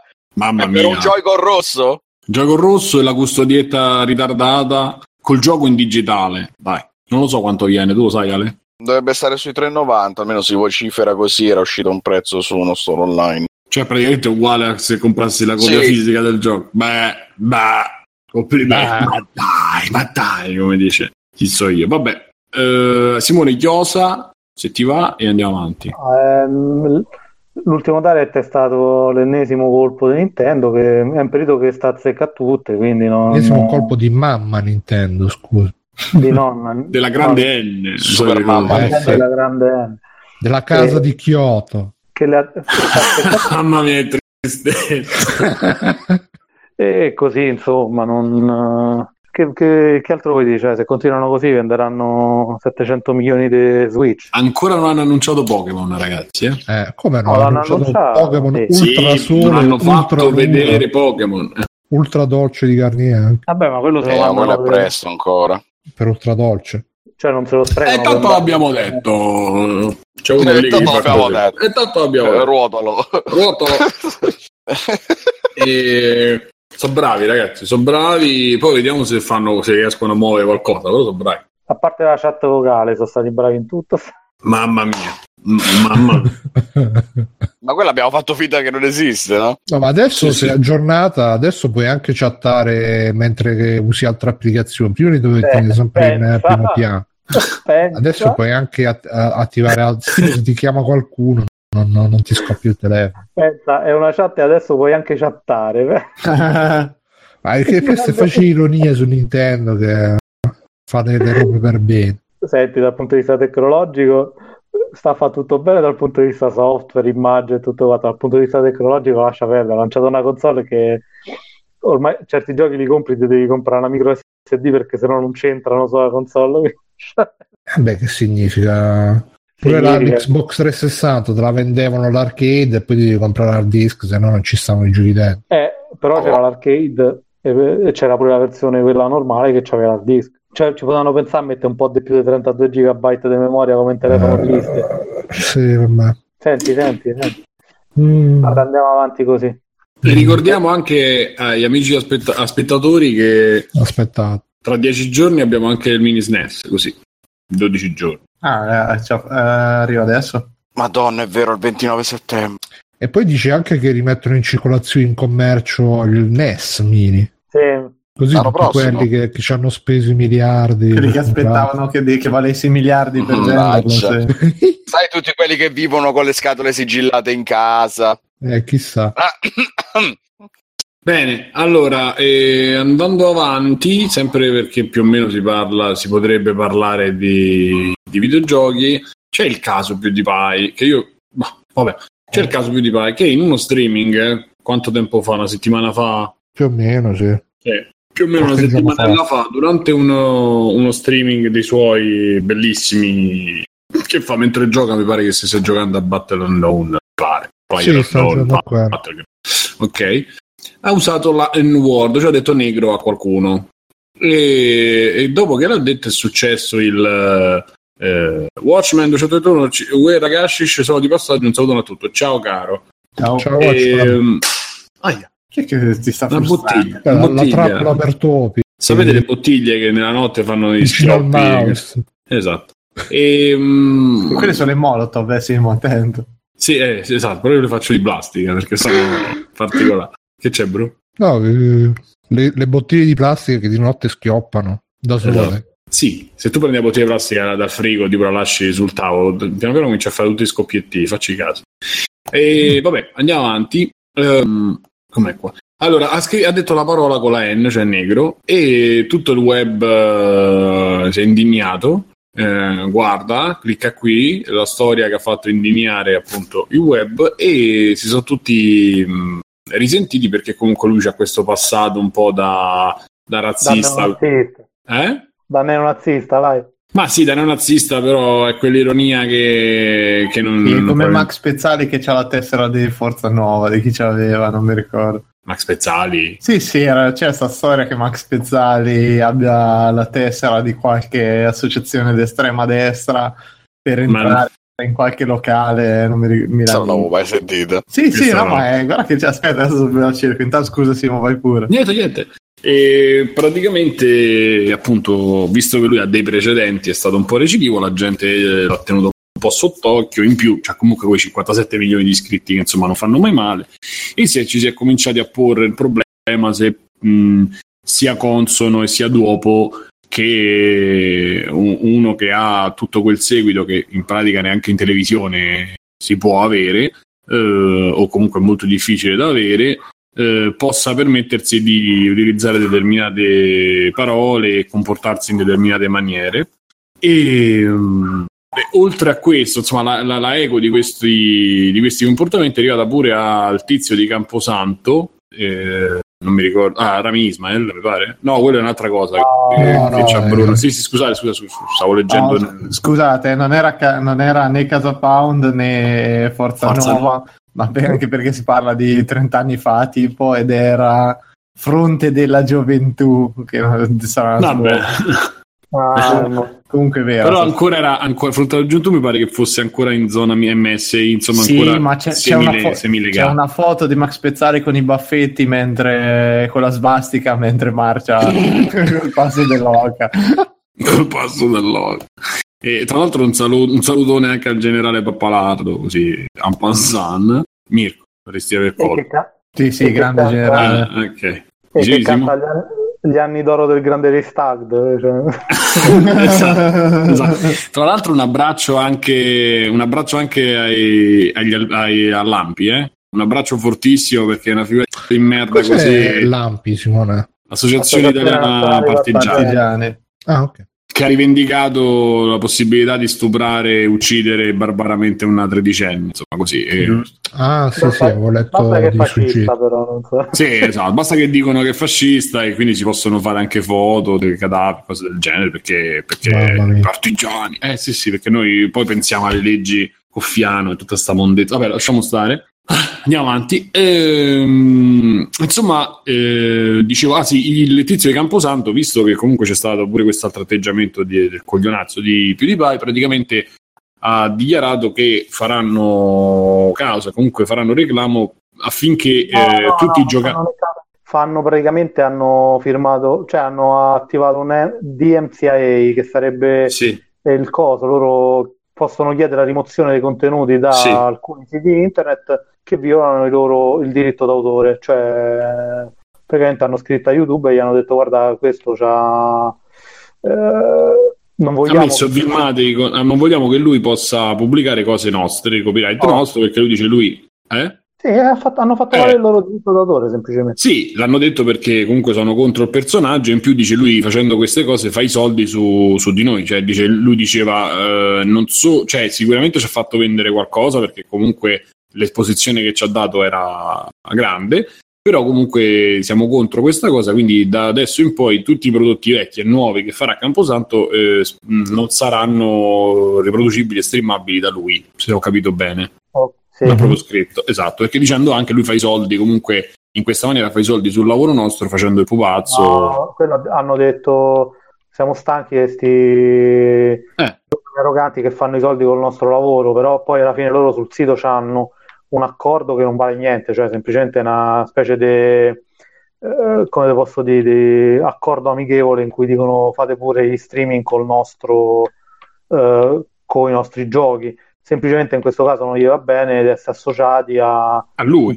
A lui che, fa- che ha fatto comunque un'uscita di quel tipo. Sì, ma in realtà Rami Ismail ha fatto un post in cui lo spiega bene, che è comunque una, una zona molto grigia, per cui sì, voi fate gli streaming, però se a noi ci, ci rompe il cazzo, ve li possiamo buttare giù quando vogliamo, quindi non esistono in realtà protezioni per gli youtuber, eh, Grazie al cielo. quindi chi, chi si fa una carriera sui let's play non ha, non ha niente di assicurato. Eh, Ma eh, questo ragazzi, però eh, eh, tutti i liberi professionisti non hanno niente assicurato, vorrei ricordarlo agli amici da Ah, casa. sì, sì, no, ma perché Eh, eh, ovviamente poi in questi casi escono sempre quelli che dicono ah ma noi comunque facciamo un servizio, facciamo pubblicità, eccetera, eccetera, eh, o anche il fair use eh, secondo la dottrina americana, se tu prendi un'opera altrui però poi la rielabori, la fai vedere non oltre un certo tot, eh, rientra nel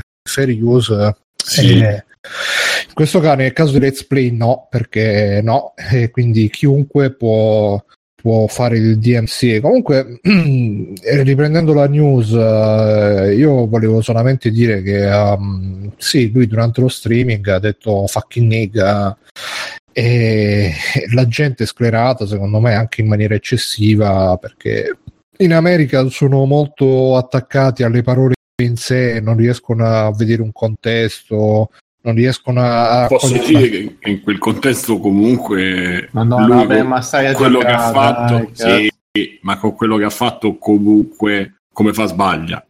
Sì, anche sì, anche, Sì, ma, ma, infatti... bollato, stanno tutti Eh. pronti lì a beccare ogni cosa che dice, che può essere travisata, che può essere cosa, cioè... Vabbè, ragazzi, Non è che lo pure- voglio difendere, per carità, può essere anche la persona più nazista del mondo, però mamma mia che palle. Ah, Ma sì, ehm, Però va pure detto che comunque uno che ha 50 milioni di spettatori c'ha un attimo di, come dire, Sì, c'ha delle responsabilità di più sicuramente. sai attimo- che cosa la responsabilità? Vabbè, scusate, finisci, finite No, tutto. infatti, poi... secondo me la critica che gli si può fare è che, guarda, tu c'hai questo seguito, molti sono bambini e non riescono a cogliere la- eh, lo scherzo, la sfumatura. Magari tu dici nigga perché ti ispiri, che ne so, ai film di Tarantino, vuoi fare un po' il gangsta così, eh, però invece il bambino magari vede il negro e dice, ah, sei un negro di me, fucking nigga, e lo dice seriamente. Al massimo, secondo me, si può fare quella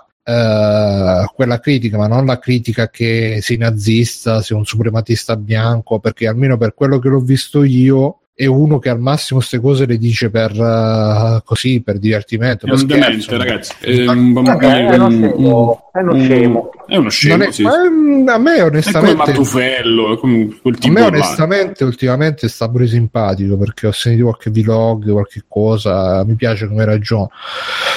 Però ehm, ripeto lui, fa, lui gli può essere scappato almeno per quello che è la mia opinione che può essere completamente sviata. Gli è scappato così ma in maniera del tutto innocente. Non è che e invece la gente subito razzismo cose come se lo potessero paragonare a quelli di Charlottesville eh, che sono andati a manifestare che hanno messo sotto la, quella della contromanifestazione. Cioè quelli Sì, veramente Tu devi calcolare pure, da- lo- gli americani non guardano al contesto, però tu devi calcolare pure il contesto in cui adesso stai. Esattamente, senso, Comunque esattamente. stai in un contesto di profondi Sì, scontri sociali all'interno certo, certo, ma per, per carità, ma ti ripeto, tu ca- Hanno beh, è stata, manife- è stata giusto una manifestazione con scontri pure oggi, mi sembra. Cioè non... è stata una, una leggerezza sua, è stata una leggerezza sua come magari può essere una leggerezza di uno che, che fa la battuta perché pensa che nel suo circolo lo capiscono, però invece poi in effetti non, non sta solamente limitato nel suo circolo, sta in mezzo, appunto lui ha questa fama, questo, questo seguito grandissimo.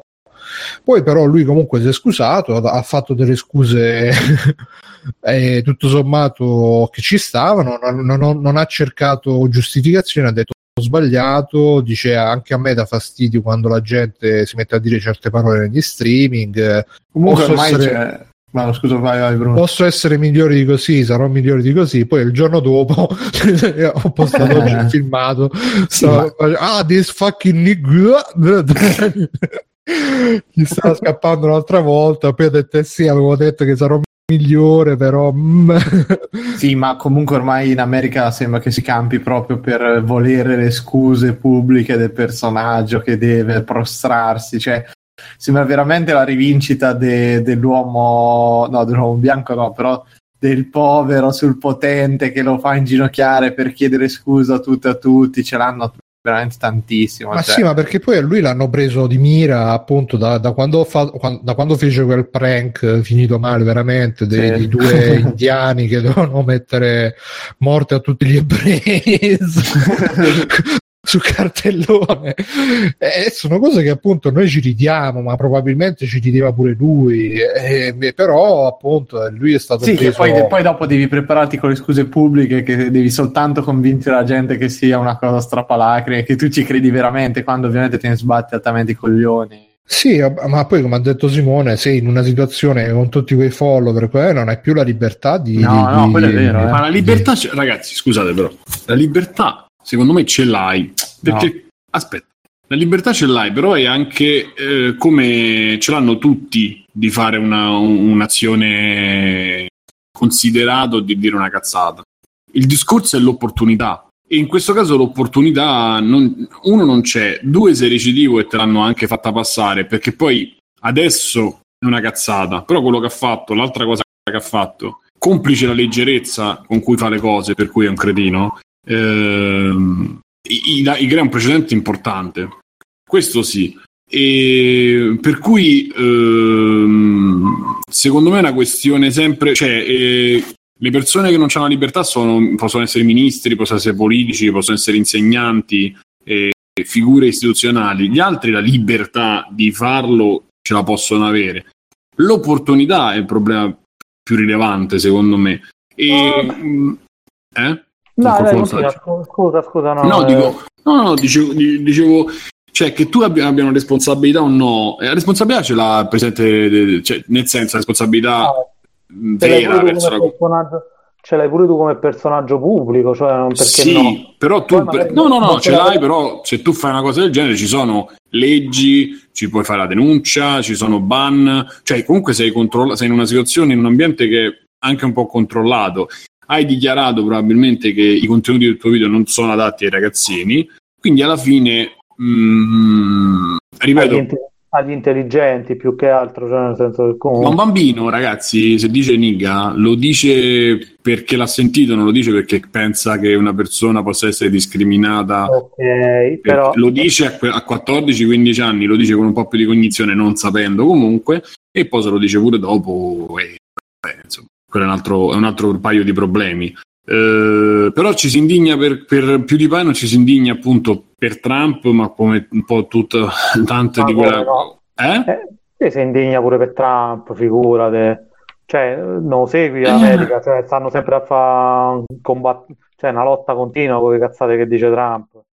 Eh, però sai cosa, Simone, so. sai cosa Simone? Cioè, che questa cosa... Se metti sullo stesso piano, eh, perché poi la reazione è sempre la stessa, eh, di grande indignazione, se tu ti indigni allo stesso modo o quasi allo stesso modo, sia per Trump eh, che dice le cazzate, sia per PewDiePie che dice nigga così a scherzo, alla allora, fine perde valore anche l'indignazione. Allora, io sono d'accordissimo con te, cioè nel senso che comunque sia, in questo caso, personalmente conosco il personaggio, so che è un cretino e dice cazzate, punto, cioè nel senso non lo prendo sul serio, neanche lo guardo, però eh, rientra il discorso in un contesto più generale che non può essere ignorato, cioè come dicevo gli Stati Uniti in questo momento hanno un grosso problema di eh, ordine pubblico dovuto sc- agli scontri razziali ok?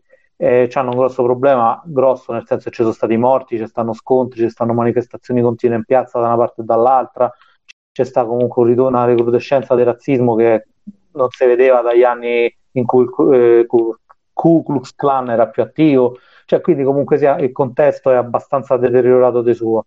Eh, tu come personaggio pubblico non hai nessun obbligo di non dire certe cose, eh, per carità, eh, non è che lui ha un contratto in cui dice guarda tu non devi di negro. No, su questo non è che ci scommetterei. Eh. Ebre, non ce l'ha tra, con lui, con, su YouTube non ce l'ha, cioè lui non è che sta su YouTube con contratto. Probabilmente ci stanno degli investitori che se lui dice una cosa del genere dicono senti, ma io non voglio mm. essere rappresentato sì, sì. da uno che dice una cosa così perché comunque quelli hanno tutto interesse a stare in, uh, in mano a personaggi eh, safe, come posso dire, più sicuri perché hanno anche un pubblico di colore, hanno un pubblico uh, diverso. Insomma, infatti lui ha avuto tanto, tante ripercussioni a livello di contratti e, e, cose così, proprio perché comunque va a toccare un pubblico che è interessante per gli investitori, insomma, tu, eh, figurate. Eh, però poi all'interno del contesto americano la polemica c'è, perché comunque sia eh, lì da noi è un discorso, da loro è completamente diverso, eh, c'è un, tutta una serie di fenomeni legati a eh, cosa che sicuramente non vengono accresciuti più dai pai, però comunque sia in questo momento particolare cioè, bisognerebbe farci attenzione. Sì, che poi è successo anche che dopo che Camposanto si è schierata eh, contro PewDiePie facendo il DMCA è successo che da un lato sono andati tutti i fan di PewDiePie a fare mettere le recensioni negative su Steam a Firewatch che è il gioco di Camposanto che eh, poi in questi casi non sai mai se sono fan suoi oppure se sono magari mezzi fascisti, mezzi nazisti, alt-right che che si mettono diciamo in scia e ne approfittano del casino per fare casino pure loro. Perché purtroppo spesso quando succedono queste cose oltre ai tuoi fan ti ritrovi anche i fan uh, diciamo di altre robe che però si mettono in scia perché ti, ti, ti idolizzano. Infatti lui nel, dopo che fece il video eh, morti a tutti gli ebrei si ritrovò con un sacco di tra virgolette simpatizzanti no, alt-right e lui disse no guardate io non, non, voglio sta gente che mi deve mettere a idolo per cui chiariamo sta cosa eccetera eccetera. E poi uh, dall'altro lato Uh, visto che lui comunque, visto che la gente comunque si è incazzata, visto che Camposanto gli ha fatto il DMC, anche gli altri youtuber, tra cui Jim Sterling ha fatto sto, questo ragionamento che uh, PewDiePie essendo quello più in vista e più o meno è, fa un po' anche da esempio per, uh, per, per, gli youtuber e per YouTube. E quindi da lì uh, ritorniamo ai discorsi sia dell'Apocalypse sia del fatto che se lui um, scrive il precedente che dici una stronzato comunque una cosa che non piace ai usurpatori e ti possono fare il DMCA allora metti a rischio tutti gli youtuber, eh, come dicevo prima, che uh, se, se, se, si diffonde questa cosa di fare i DMCA dei video YouTube, uh, tutti gli youtuber che campano fa- facendo let's play sono a rischio appunto di vedersi sparire tutti i loro intro, che non sarebbe poi alla fine tutta questa tragedia, no, diciamocelo, però... Non è questione di tragedia o non tragedia, bro. Se, se per esempio fai il venditore porta sì, a porta, no, a parte il fai l'idraulico. giusto che dicevi anche tu, eh, per carità. sono cose comunque volatili che, che, non ti danno nessuna sicurezza e appunto con questa storia te ne danno ancora di meno e quindi eh, ma del resto è il mondo del lavoro di oggi che è tutta una roba finché, finché te, te, lo facciamo fare lo puoi fare poi quando ci caghiamo il cazzo non lo fai più e vaffanculo. Sì ma è una questione cioè comunque è una questione di, anche del fatto che questi hanno fatto, cioè del, questi sono autori dei giochi, non è che certo, certo, non è che uno si carità. può mettere a vedere i film ma su YouTube. Io, ma io sono completamente dal tuo, ma infatti per me la cosa più o giusta meglio si può fare, ma se qualcuno poi ti dice non lo fare, te lo tolgo, basta. Certo, ma infatti per me la cosa più giusta sarebbe fare come fa Nintendo che ti, ti permette di fare gli streaming, però parte dei ricavati li dai anche a Nintendo e, e basta, sì, senza, senza girarci tanto intorno, senza fare tante storie, che noi ti facciamo pubblicità, eccetera. Che poi alla fine il discorso è sempre quello, che se sei più di Pai e mi fai lo streaming del mio gioco mi, mi fa piacere perché ovviamente venderà un casino. Se sei Pinco Pallo e fai il, il, let's play completo del mio gioco che poi la gente se lo vede non se lo va più a comprare ti faccio il DMCA perché mi stai rovinando il mercato vabbè tu però sai che comunque sia eh, il diritto d'autore dei videogiochi è concesso non è lo sanno insomma eh, se leggi certo, certo. Eh, scusate Lumbo dice ah scusa Simo pensavo che hai finito No, dico, se leggi le licenze sai che è concesso. E tu devi, nel momento in cui utilizzi qualche cosa che ti viene concessa da altri, devi, saper, devi sapere anche che c'hai eh, automaticamente una, eh, un obbligo verso quel prodotto, tra virgolette, c'hai l'obbligo non di dirne bene o male, ma di non eh, rappresentarlo in un certo modo negativamente, ma non rispetto alla critica che fai del prodotto, ma rispetto al prodotto stesso. Cioè, io, detentore del diritto d'autore, posso non volere che tu eh, vedere associato ciò che faccio, magari che ne so, ai movimenti neonazisti, all'alt-right, no? perché, perché sono cazzi miei, insomma, eh, o è una questione di posizionamento del brand, o è una questione di eh, mia etica personale, posso non volerlo. Nel momento in cui te lo concedo, tu sei tenuto comunque sia averci un comportamento tra virgolette più neutro possibile nell'alveo delle cazzate che puoi dire su quello uh, sul videogioco. Poi eh, se tu però vai oltre certi limiti che a me non stanno bene io ti, ti, ti ritiro il diritto di utilizzare quello, quello che ho fatto. Mm, cioè, sinceramente non mi sembra nessuna violazione del diritto di espressione cioè quello uh, i let's play, i, gli streaming non è che vengono fatti con materiale loro, cioè è tutta, è, è sostanzialmente un'economia eh, dell'attenzione, un'economia de, eh, predatoria in cui tu sfrutti il lavoro di qualcun altro e eh, ci basi il tuo eh, senza dare in realtà l'unico servizio che dai a quel prodotto è la visibilità e spesso non serve per venderlo perché come vedete su Steam tanti giochi pure se poi passano dagli youtuber non è che vendono chissà quanto in alcuni casi funziona, in altri no, in alcuni casi fanno da cassa di risonanza, in altri no, ma questo è un altro discorso. Beh, dipende dallo youtuber alla fine. Mm, sì, dipende, però non è detto che passando in mano a uno youtuber eh, automaticamente vendi di più. Diciamo che c'hai un ritorno nel momento in cui vieni trattato in un certo modo, che ne so, player non battleground, viene giocato tantissimo, tutti si esaltano, allora in quel caso le vendite sono aumentate certi altri giochi sono passati, magari qualche migliaio di coperture l'hanno venduta, ma non è che abbiano fatto chissà che cosa, insomma.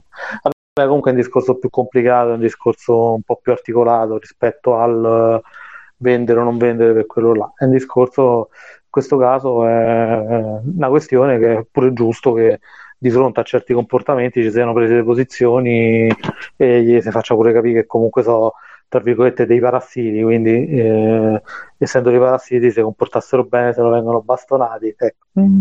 Finito. Simone? Mi sentite? Sì. Presi- Presidente, sì, no, ero, ero mutato per, per, lasciare spazio. Eh, sì, insomma, mm, diciamo che appunto se Alessio vuole chiudere in qualche maniera, così era butto lì, o Bruno. No, più che altro c'era Lungvorn che Ah, ecco, sì, scusate. Sì, sì, giusto. Giusto. Diceva, allora. Vai, vai c'è il rischio che questo meccanismo del DMCA venga usato come censura nel caso io sono autore del gioco, vedo che tu ne parli male, allora ti faccio il DMCA per... Uh... Sì, questo rischio c'è e purtroppo appunto rimane un Far West che, che non che è abbastanza eh, proprio Jim Sterling ci ha avuto a che fare con questa cosa perché c'era un tizio che lui eh, ne ha parlato malissimo e sto tizio gli ha fatto DMC e tutto quanto poi non mi ricordo com'è andata comunque alla fine ha vinto Jim Sterling però il rischio c'è il rischio c'è infatti è un, è un ambiente che appunto lo diceva Rami Ismail andrebbe un attimo regolamentato meglio e non eh, lasciato così in balia di questa specie di Far West. Beh, guarda che è facile regolarlo, a un certo punto più dai pai porta in tribunale Camposanto e si appella al file use, se il tribunale eh, decide che comunque sia rientra in quel, quell'alveo, eh, da quel momento i youtuber sono autorizzati a, eh, a posta video, insomma, vengono definiti i Comunque, vabbè, n- non sono manco cazzi nostri, tanto noi non li facciamo in let's su YouTube, quindi cazzo se ne frega. Ah no? Vabbè, eh, fa, Comunque... su Twitch. Anzi, seguiteci su Twitch, facciamo i grandi let's play di, di free playing. Dove diciamo negro su Twitch, tra l'altro. Sì, sì, sì, proprio i, i Twitch sono intitolati negro questo, negro quello. Comunque su Sassore volevo aggiungere mm-hmm. rapidamente che forse questa percezione da noi è anche molto sballata perché in effetti è una cosa molto americana il fatto di indignarsi tanto e fare casino su queste cose perché in Italia non è percepito così in maniera dannosa l'uso della parola dispregiativa riguardo l'etnia, la razza, eccetera. Cioè c'è, però penso in maniera molto diversa da come è vissuta dagli americani. Da noi Sai, si noi usa, ma come si usa un po' l'origine noi siamo stati. Eh, no, in realtà viene più da qualcun altro. Cioè, gli americani stessi hanno sempre avuto un problema razziale tra neri e bianchi. Eh, tutta la, la, guerra interna che hanno avuto loro dipendeva su quello tra nordisti e sudisti, ben prima di fascismo e nazismo. E in effetti questo problema è stato sentito. Ben prima? Eh sì. sì. Eh sì, sì, eh, sì, sì, un paio di centinaia di anni prima. sì, no, stavo, pensavo a un'altra cosa. Vabbè. No, no, io dicevo il fatto di, sì, sì. del razzismo verso i neri, i campi di cotone e tutto quanto. Da noi la questione razzismo è più legata alla, alla, agli ebrei, alla seconda guerra mondiale, eccetera, una cosa diversa che ci tocca in maniera molto diversa. Infatti, da noi, a parte che non esiste nemmeno eh, praticamente come insulto ebreo o cose del genere, mentre si usa allo no, stesso modo, esatto. che ne so, eh, Insomma è un po' me- molto molto meno dai piuttosto mm. qua si sente terrone Beh. si sente mm. gay si utilizza come insulto Guarda, in maniera a Roma usa tanto eh. a Roma si usa tanto ebreo anche perché noi abbiamo esatto a Roma c'è c'è pure il ghetto qui no? un passato esatto pensa eh, io qua non l'ho sentito mai io a nord non ho sentito mai ebreo come cosa gay l'ho sentito spesso specialmente da amici bergamaschi lo usano tanto come cosa, ma anche poi è, è quasi Guarda... che va al di fuori del significato stesso della parola. È un insulto eh, poi, poi se incontri un amico e sei Sai cosa, Alessio? È che qua, eh, ripeto, eh, la differenza secondo me è che noi abbiamo comunque quel, quel cuscinetto fatto un po' di contesto, un po' di interpretazione, un po' di lascia stare, vabbè, che alla fine cose magari danno fastidio, però non le ingigantiscono oltre. Invece in America hanno sta cosa che ogni roba la devono far scoppiare oltre ogni proporzione quindi diventa tutto un caso nazionale, un, un, un, una questione di principio, eccetera, eccetera, per cui non hanno neanche la maniera di, di ragionarci sopra queste cose. Cioè, e... Poi bianco e nero. Sì, appunto, appunto, noi un po' sicuramente anche qua in Italia ci sono quelli che, che, che sono evidentemente razzisti, che sono evidentemente anche gretti nelle loro visioni, arretrati, eccetera, eccetera. Però se a me uno mi dice terrone, eh, io non, non sto a farci la, oppure se, se, se, che ne so, mo, se, se, noi diciamo negro, la gente lo capisce che non lo diciamo con la cosa, il negro di me, la scimmia e quelle no, cose beh, là. Dipende, se senti certi elementi, so, la zanzara, eccetera, sai benissimo chi lo sta usando veramente appunto. con cognizione mm, di causa per offendere e chi no. Perciò eh, o xenofobo, questa... razzista, lo riconosci questa cosa in America un po' manca secondo me, ma manca poi anche perché appunto parliamo di PewDiePie e quindi è un, un personaggio super Eh, pubblico che... Però anche lì i nostri youtuber di solito non sono mai diventati noti all'improvviso per Ma qualche i nostri gaff del youtuber tipo... so- so- sono, cioè non contro un cazzo rispetto a PewDiePie. No, che c'entra proprio? Parliamo di Italia su Italia, che c'entra... Sì, Sì, sì, sì, no, ma all'interno cazzo- eh, io insulti. VJ ci ha avuto un po' di problemi più che Ah, altro sì? per la volgarità, sì, non per eh, per razzismo. l'uso indiscriminato delle parolacce, non per Le cose... parolacce, e poi c'è stato qualcun altro, i vari poi Ma da noi- prank, cose. Qua da noi la, la cosa che invece non direi è la bestemmia, che se bestemmi in pubblico... Sì, sì, è finito. Sì, sì, sì, sì, sì, sì. Mo anche un po' Ehm. in- mo a proposito di Grande Fratello c'è Predolin che il grande Predolin, il boss della casa che dice che ha fatto una battuta sui gay e quindi è a rischio, non si sa. Dicendo Mild Ah sì, certo, anima, quelle cose in televisione non vengono tollerate, infatti. dicendo Mild che anima bestemmiava ogni tre secondi, quindi boh, vabbè. Sì, sì, perché poi, ma adesso si bestemmia con molta più eh, disinvoltura. Sì, sì, sì. eh, si, si bestemmia con molta più disinvoltura, a parte YouTube, ma anche sui profili Facebook. Insomma, vedo cose abbastanza tristi, insomma. E um, no, comunque, vabbè. Sì, adesso non lo fa Diciamo più anima perché evidentemente adesso c'è un certo pubblico e quindi Ma perché poi è, andato, è stato sotto partner, eh, poi tra l'altro adesso si sta lamentando perché ha perso, ha perso views eh, e Ah, infatti sì, c'era un sentito. video di USA Channel che parlava, Eh, bravo, quello là, poverino, pure USA Channel eh, sta uscendo un po' di testa, però eh, rimane uno dei più bravi. insomma. A me piace molto, E- ho visto il video suo che diceva che la scelta dell'università, lo consiglio a tutti, che a me mi ha molto colpito. Sì, sì, sì, ma dice eh, su cinque video uno è molto buono, gli altri sono così così, insomma. Purtroppo c'ha la sindrome del, del- del fenomeno da, da liceo occupato, quindi insomma c'è un po' quel problema lì, però, però è bravo, cioè, lo, lo consiglio sicuramente molto più Breaking Italy.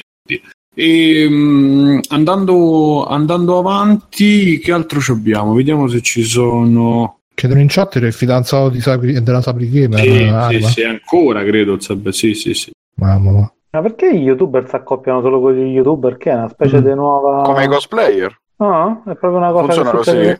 Eh, Beh, c'è cioè. Ma credo Cioè- che sia una roba naturale, Simone. Cioè, se, se tu frequenti ma- quella gente là, alla fine frequenti quella Viene- gente là. Vieni a casa che ti È una cosa razziale. Ah, ok, Eh, no. eh, nessuno che parla di Umberto. In che senso nessuno che parla di Umberto? Umberto chi? Smile. Umberto, Umberto Bossi fatto? condannato. Umberto? Umberto. pensa Mario, se ci spieghi che cosa vuol dire, Sì. se no non possiamo stare qua a fare i, i quiz. I quiz. Ah, siamo anche in il diretta. fotomod eh, Mario 64 e Mario. Odyssey. Mhm. Mhm. Mhm. Fotografare i Allora, di Mario in spiaggia. vediamo che cosa ah, leggiamo questa cosa leggiamo oh, abbiamo già letto però sempre stessi. allora abbiamo fatto sempre le proposte degli ascoltatori di parlare di un eh, di un argomento no adesso ho pescato questo qua ciao ragazzi e cioè praticamente facciamo il post della puntata e se volete proporci qualche argomento ce lo, ce lo scrivete là noi li raccogliamo e Man- si- Simone ci scrive ciao ragazzi per voi è normale passare 3800 eh, ore certificate da Steam in massimo tre anni su un gioco. Sto notando un thread sul tempo di gioco sulla community di Assetto Corsa, un sim racer molto realistico, e vedendo dati, abbastan- e vedendo dati abbastanza spaventosi. C'è molta gente che utilizza solo un gioco diventando un esperto. Questo sicuramente depone a favore di quel gioco, ma ci dà anche altre, infor- altre informazioni sulla società. Eh, e Bruno risponde: Anzitutto, in privato mi avevi detto che per fare un confronto che in un anno ci sono 2000 ore lavorative. Ora, Sì, no, che- rispondo, rispondo qua direttamente. Cioè, lui mi aveva detto in privato: Sì, sì, no, ne approfitto questo qua. Mhm. Detto, eh, guarda, c'è questo qua. E lui ci è rimasto un po' così, no? Perché ha detto, ah, sono gioco solo 3800 ore. E mh, Bossi parcheggiato a Pontida senza diritto di parola. Eh, era quello l'Umberto che diceva Mario Metallo. Comunque, niente, io gli ho detto che eh, se, fai, se vedi altre statistiche, tipo in America dicono che uh, in media una persona guarda 5 ore e 4 minuti di televisione al giorno, che in un anno, fanno, in un anno fanno 1500 ore di, di TV alla, all'anno, quindi alla fine eh, boh, è, è meglio vedersi passare 1500 ore davanti alla televisione, 3800 ore davanti ad assetto corsa, a parte che poi vabbè se frequenti il gruppo degli appassionati, appunto ci trovi gli appassionati che magari ci, ci spendono più ore, ci stanno anche qualcun altro là nel, nella risposta ha detto magari sono persone che lo fanno, sono sim racer di professione che a quanto pare esistono, fanno proprio le gare e quindi si devono tenere in allenamento e, e, e spendono tanto tempo davanti al sim racer. E poi un'altra cosa che dico io è che là magari ha preso dei, um, dei casi estremi, eccezionali, mentre magari la media è più bassa. Però, boh, eh, ripeto, se dobbiamo stare a vedere come passiamo le ore, che sia la televisione, che sia un videogioco, che sia Facebook, secondo me alla fine forse è più produttivo passarle davanti a un videogioco, a, maggior ragione un videogioco come Assetto Corsa che comunque Beh. È difficile da, da, padroneggiare e comunque ti, da, ti, ti, crea delle skill che magari le puoi anche riutilizzare nel mondo reale, visto che comunque un simulatore magari ovviamente diverso dal guidare una macchina veramente, però qualcosa è simile. Che non appunto forme di intrattenimento più passivo che magari ci, ci levano molto più tempo, anche molto più che non appunto le 3800 ore che diceva sì, bro, io penso che lui si, si, stesse soffermando sul gioco, su un gioco e non, non, su tutto quello che puoi fare in 3800 ore, credo. Eh. Poi, insomma... Mm, sì, sì, no, ma per carità, 3800 ore sicuro sono tante, però... È comunque un dato che fa impressione. Però intanto, intanto non si sa se sono... cioè, probabilmente non sono tutti in un anno, perché Steam ti conta da quando hai iniziato a giocare, il gioco è uscito ormai due o tre anni fa, credo, quindi saranno mm-hmm. mille rotte ore all'anno. E per il resto, sì, sicuramente lui si riferirà a quello, però la mia considerazione è questa: che uh, è meglio eh, passare. Oddio, sì, abbiamo... ci, ci, ci, siamo, sì. sì, no, era quella lì, insomma. Eh, Simone stava dicendo qualcosa. Sì, posso leggere una cosa trovata su Steam, un commento di un utente che ha giocato 2463.9 ore in totale Ark Survival Evolved, positivo, e che secondo me è attinente. Allora, questo l'ha scritto però quando aveva giocato solo 1150 ore. Ma sì, questo già ce l'avevi, vai. No, no, no, è un'altra cosa. Questo mm. è, quello era negativo, questo è positivo. Non trovo le parole. Ark è vita, Ark non è un gioco, Ark è uno stile di vita. Se gli altri giochi ti permettono di rilassarti per un paio d'ore e divertirti con gli amici, Ark non è questo. Ark si fonde con la tua vita, entra prepotentemente nel tuo modo di pensare e le cose che fai in game riflettono il tuo modo di essere. Ark non è un prodotto per molti, se compri Ark devi essere pronto a star male, devi essere pronto a fare sacrifici, come del resto la vita stessa. Poi continua, ok, sacrifici per sopravvivere, bla bla bla bla. Ecco, secondo me, cioè, se giochi tante ore qui è perché c'hai una vita che comunque sia non ti soddisfa più di tanto e eh, la fondi con un gioco e magari nel gioco trovi una soddisfazione che nella vita reale non trovi, insomma. E, è proprio un discorso, lo trasformi in un vero e proprio stile di vita, cominci a ragionare all'interno del gioco eh, e del gioco più di quanto ragioni poi di quella che è la realtà. Cioè, mi è successo, cioè, conobbi gente che giocava a World of Warcraft che ragionava nello stesso identico modo, cioè passava 14-15 ore al giorno su World of Warcraft, eh, ragionava di quello, pensava di quello e lo aveva veramente trasformato in uno stile di vita con uh, detti, prodotti specifici e cose così. Insomma. Chissà quante ore ci mettiamo noi a fare free playing in un anno. Mm. Tra news, uh, perché vi scalette. Come? Di diretta, dici? No, a parte la diretta, news, gruppo, eh, Facebook, eh, TeamSpeak. Eh, Infatti, TeamSpeak io penso che... di vita. Sì, tu TeamSpeak. ti TeamSpeak eh, sì, 24 che... per 365. TeamSpeak mm-hmm. un Telegram un po' mollato, c'era pure Telegram, sì sì, ma vabbè. Eh, Però quello che voglio dire, aggiungendo e chiudendo, è che uh, sicuramente questa è una cosa che diceva anche Cosa McGonagall, non mi ricordo come si chiama, quella riccia bionda, che dice che i videogiochi salveranno il mondo. Sicuramente i videogiochi hanno un potere di, di, attaccarti a fare la stessa cosa per ore e ore e ore che è davvero grande. E se si riuscisse magari a, a trasformare queste ore in qualcosa anche di produttivo, di salutare e, di tutto, sarebbe, sarebbe, davvero un gran risultato. Purtroppo spesso ci, ci mettiamo appunto con robe come World of Warcraft eh, o peggio ancora come i social, i giochi social da Facebook che veramente sono delle, dei pozzi di, ma anche Facebook stesso alla fine sono dei pozzi senza fondo su cui il tempo va a, a, completamente a, a perdersi e non torna più. Peccato. Ma mh, abbiamo affrontato diverse volte eh, come argomento. Io anche nel caso di Ark, cioè questo che dice di Ark, ovviamente è come ha preso lui poi il gioco, come l'ha, l'ha vissuto. Diciamo che mediamente quando riesce a entrare poi nel, nel meccanismo di un gioco, nel senso che ti cali perfettamente in quello che è uh, le regole, no? un po' che ti danno, che ti dà il, il gioco. Ehm, ed era una cosa che stavo dicendo anche, cioè che mi era venuto in mente e poi ho dimenticato. L'ho imparato in un sogno, ho dimenticato in un altro. e, si parlava di Last of Us, si parlava di. spesso si parla di giochi realistici, no?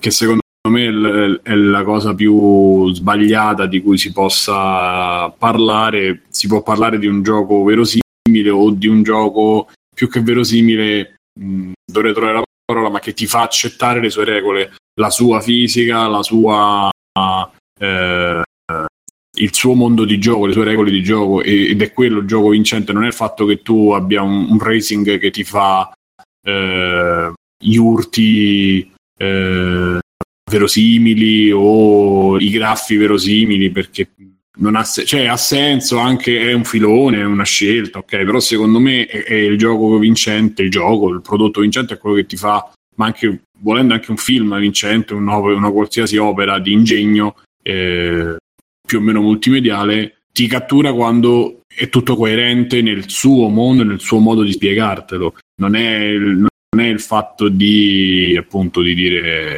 che la cosa sia realizzabile o no nella realtà. Poi, se vai a fare una simulazione che vuole andare sulla realtà, lì c'ha più senso che, uh, che tu, cioè, sei più oggetto a critiche, però insomma, uh, detto questo, secondo me quando tu appunto riesci a trovarti in coerenza con tutto e vibri nella situazione del, del gioco che stai facendo, come questo tizio su Ark, riesci veramente a poi a cogliere a un gioco e devo dire che per la, la grandezza che hanno alcuni titoli oggi, mo, 3800 magari sono tante, però sicuramente eh, tutte queste ore ti sa, cioè, sono, sono, quelle che potrebbero servire per una eventuale recensione o per, una, per fare una critica un po' più fondata rispetto a magari una cosa fatta di fretta perché devi finire. Cioè, no.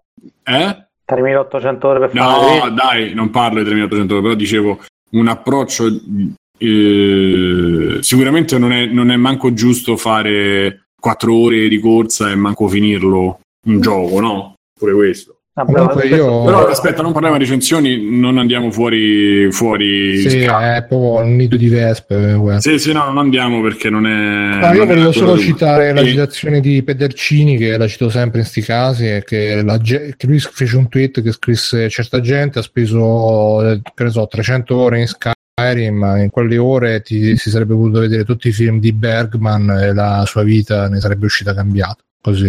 Uh... Bergman, viva Bergman. Sì. Uh, Ingmar. O vedere tutto Game of Thrones. Infatti, molto sì. più cambiato uh, eh, Plativida sarebbe stata una merda, vai. Eh. esatto, esatto.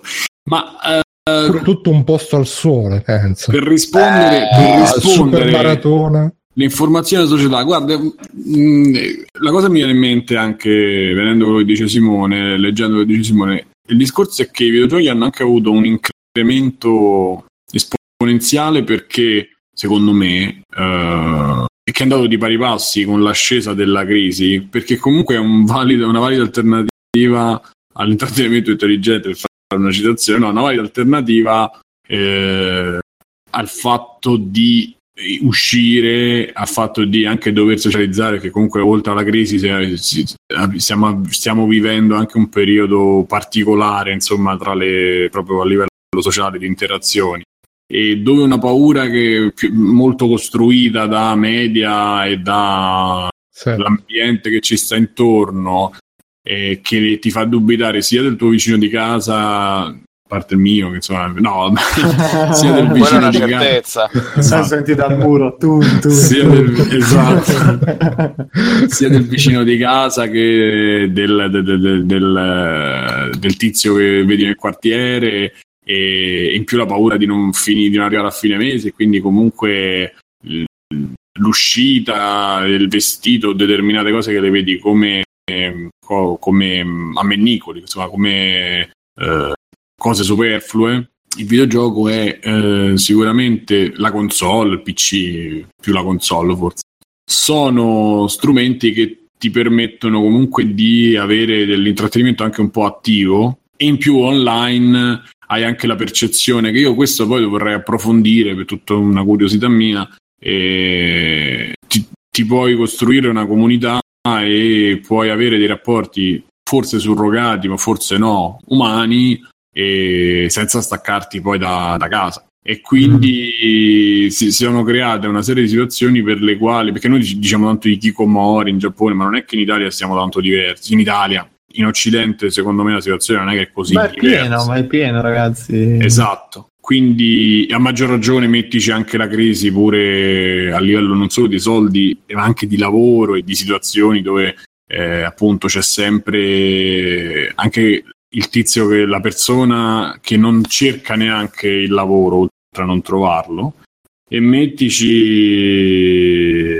eh, cioè, metti un mix di tutto alla fine la, una console è un investimento che fai perché a parte il fatto che ci leggi Blu-ray ormai insomma diciamo abbastanza assodato eh, però in più appunto un, eh, è un investimento che, che a, lungo, a lungo andare ti fa risparmiare o comunque ti dà la percezione di risparmiare perché tu il sabato sera magari ti prendi una pizza te ne stai a casa in, in, oppure ti fai la, la, giocata online con una birretta e tu hai fatto la tua serata. E, e però ti sei fatto anche hai condiviso anche tutto sommato un'emozione con gli altri sia che, che sia Destiny che sia eh, FIFA quello che volete non, non Is the new andare al cinema insomma ma di più vale poi Is the new vivere senza, senza neanche uscire di casa sì, ma non solo il cinema, il pub, il cinema, la partita a calcetto, ma la parte è che sono molto, alcune volte sono molto più interessanti. Cioè, se devo scegliere di andare al pub, voglio andare con persone interessanti. Se devo uscire con la grecca, come facevo a vent'anni, per una questione d'età, ma per una questione pure d'abitudine, se devo sentire i soliti discorsi su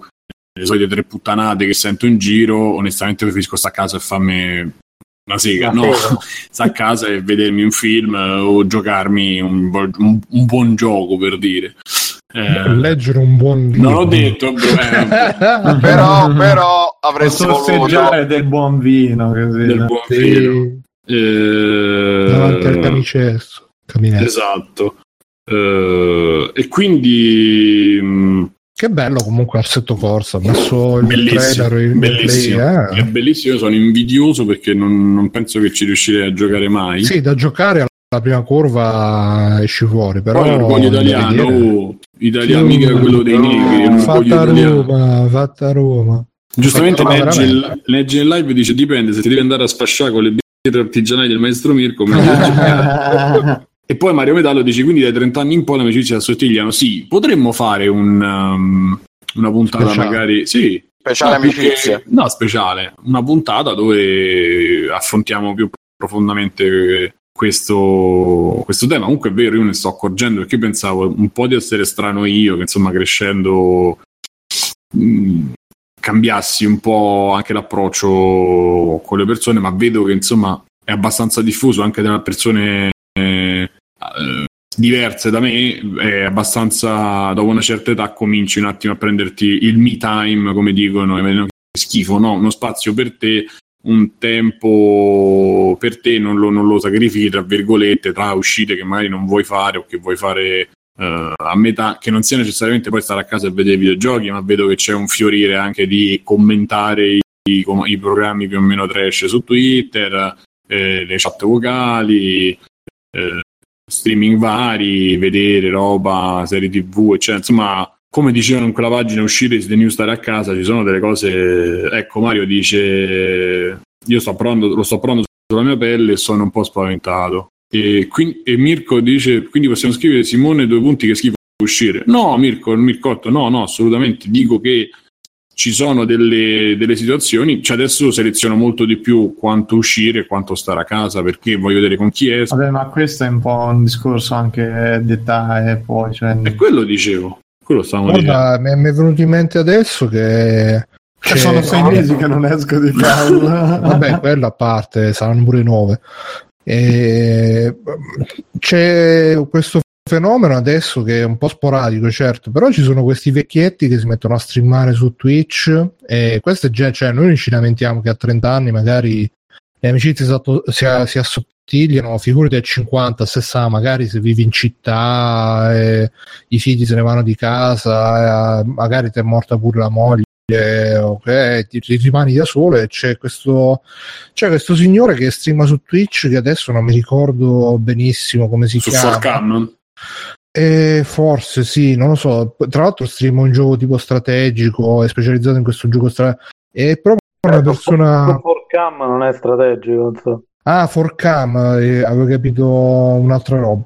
No, ma è proprio una... Cioè, ne, ne, è una roba dolcissima poi perché lo vedi che proprio lui ogni volta quando fa i video di ringraziamento grazie ragazzi che mi fate compagnia che state con me veramente alla fine lo sai che a me ci, ci pensavo sta cosa che effettivamente eh, potremmo essere una delle prime generazioni che finisce eh, la vecchiaia che sarà molto meno sola proprio perché avrai magari una serie di conoscenze Intanto tra un cavo e l'altro, tra una flebo e l'altra, un, un microfono e una cuffia ci sta bene. Ma no, ma io in realtà a Switch, tra vedo proprio, cioè vedo negli anziani che a un certo Il punto futuro. arriva. eh, No, vedo proprio che arriva il, il momento in cui c'è difficoltà a mantenere i rapporti per tutta una serie di problemi con la tecnologia, le robe. Io immagino che questa cosa qui andando avanti sarà sempre più rara come fatto, almeno penso che il tenersi in contatto vo- voglia, voglia dire molto eh, a un certo punto. Ma in verità poi sono come un po' dei bambini che puzzano eh,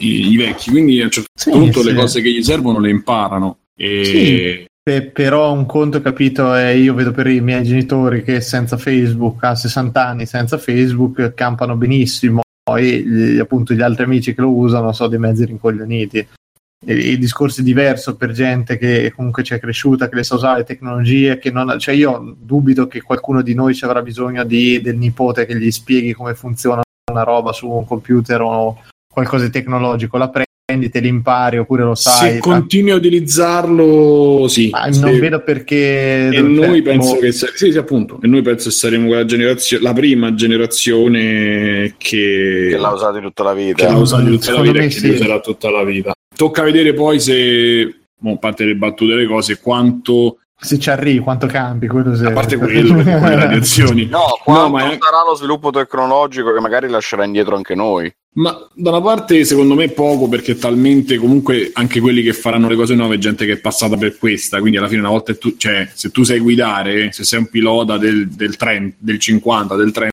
tu sai guidare pure oggi, capito? Ma la macchina può avere degli aiuti, ma alla fine la macchina è quella. Qui cambia un po' di un pochino, ma insomma ci sarà sempre un supporto, diciamo sì o poi Che saprai, eh, ragazzi o meno. tornando al discorso iniziale non diamo per sc- cioè noi diamo per scontato che questo 3500 ore ce l'abbia passato. comunque pure fosse in due anni no no no aspetta fammi finissimo.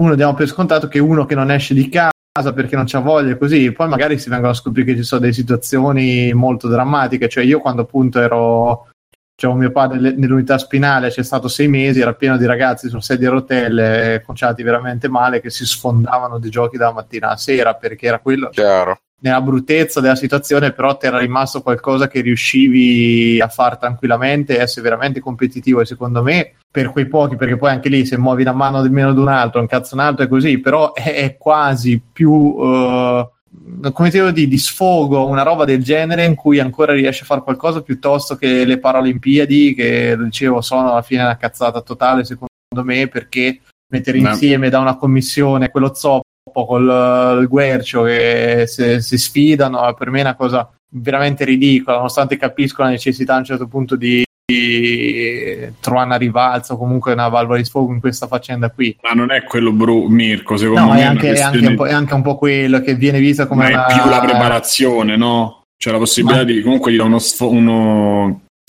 uno stimolo a prepararti e quindi avere tutto un background. nel ma non senso, lo so, secondo me Eh beh, è, una, certo, è una cosa, lì è una cosa eh. tristissima. Sì, ma sei un atleta, ti ho detto, in una situazione che perché non hai alternative valide nella società per fare altro fondamentalmente, quindi non so, dai, sai, poi è una questione un po' eh, più grossa. l'altro giorno leggevo la, la- come si chiama eh, c'è stata un'intervista di su Gamasutra hanno intervistato Arada che è il producer di Tekken e lui ha detto no noi facciamo Tekken eh, sappiamo che esistono diverse fasce di pubblico ci sono quelli più cash che vogliono eh, essere i primi al mondo, ma ci sono anche quelli che sì, sono competitivi, però eh, sono competitivi con eh, diciamo l'amico, eh, il fratello, eccetera, eccetera. Secondo me le Paralimpiadi le puoi anche, diciamo, in- come dire, inquadrare da questo punto di vista. Chi partecipa alle Paralimpiadi è, è consapevole che non sarà mai a livello dell'atleta,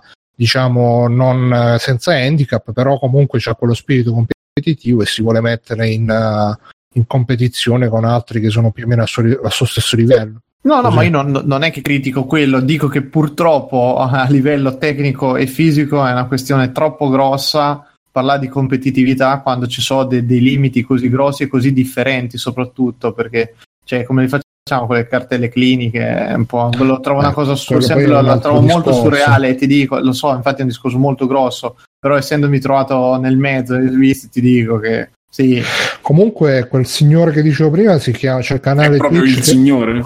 E a parte quello, c'è il canale Twitch che tra l'altro è online anche in questo momento che si chiama RS Glory and, Glory and Gold e gioca a Rionscape. e gioca a Lula The Sex Empire. E lui ma è niente, bellissimo. eh, anche adesso sto- pare Babbo Natale, c'ha sto barbone enorme, gli occhiali e sopra c'ha una coroncina fatta col cartoncino rosso. Proprio, è proprio mi, mi fa tanta tenerezza sta persona perché comunque sia purtroppo gli anziani quando non hanno è una cosa che probabilmente capiterà anche a noi quando, quando cominciano ad assottigliarsi le relazioni umane rimangono un po' da soli e sono contento che magari qualcuno possa trovare una, una compagnia, uno sfogo come lo troviamo anche noi del resto però per queste persone è ancora più importante E Alessio? Simone? Eh, mi sono un po' intristito, però.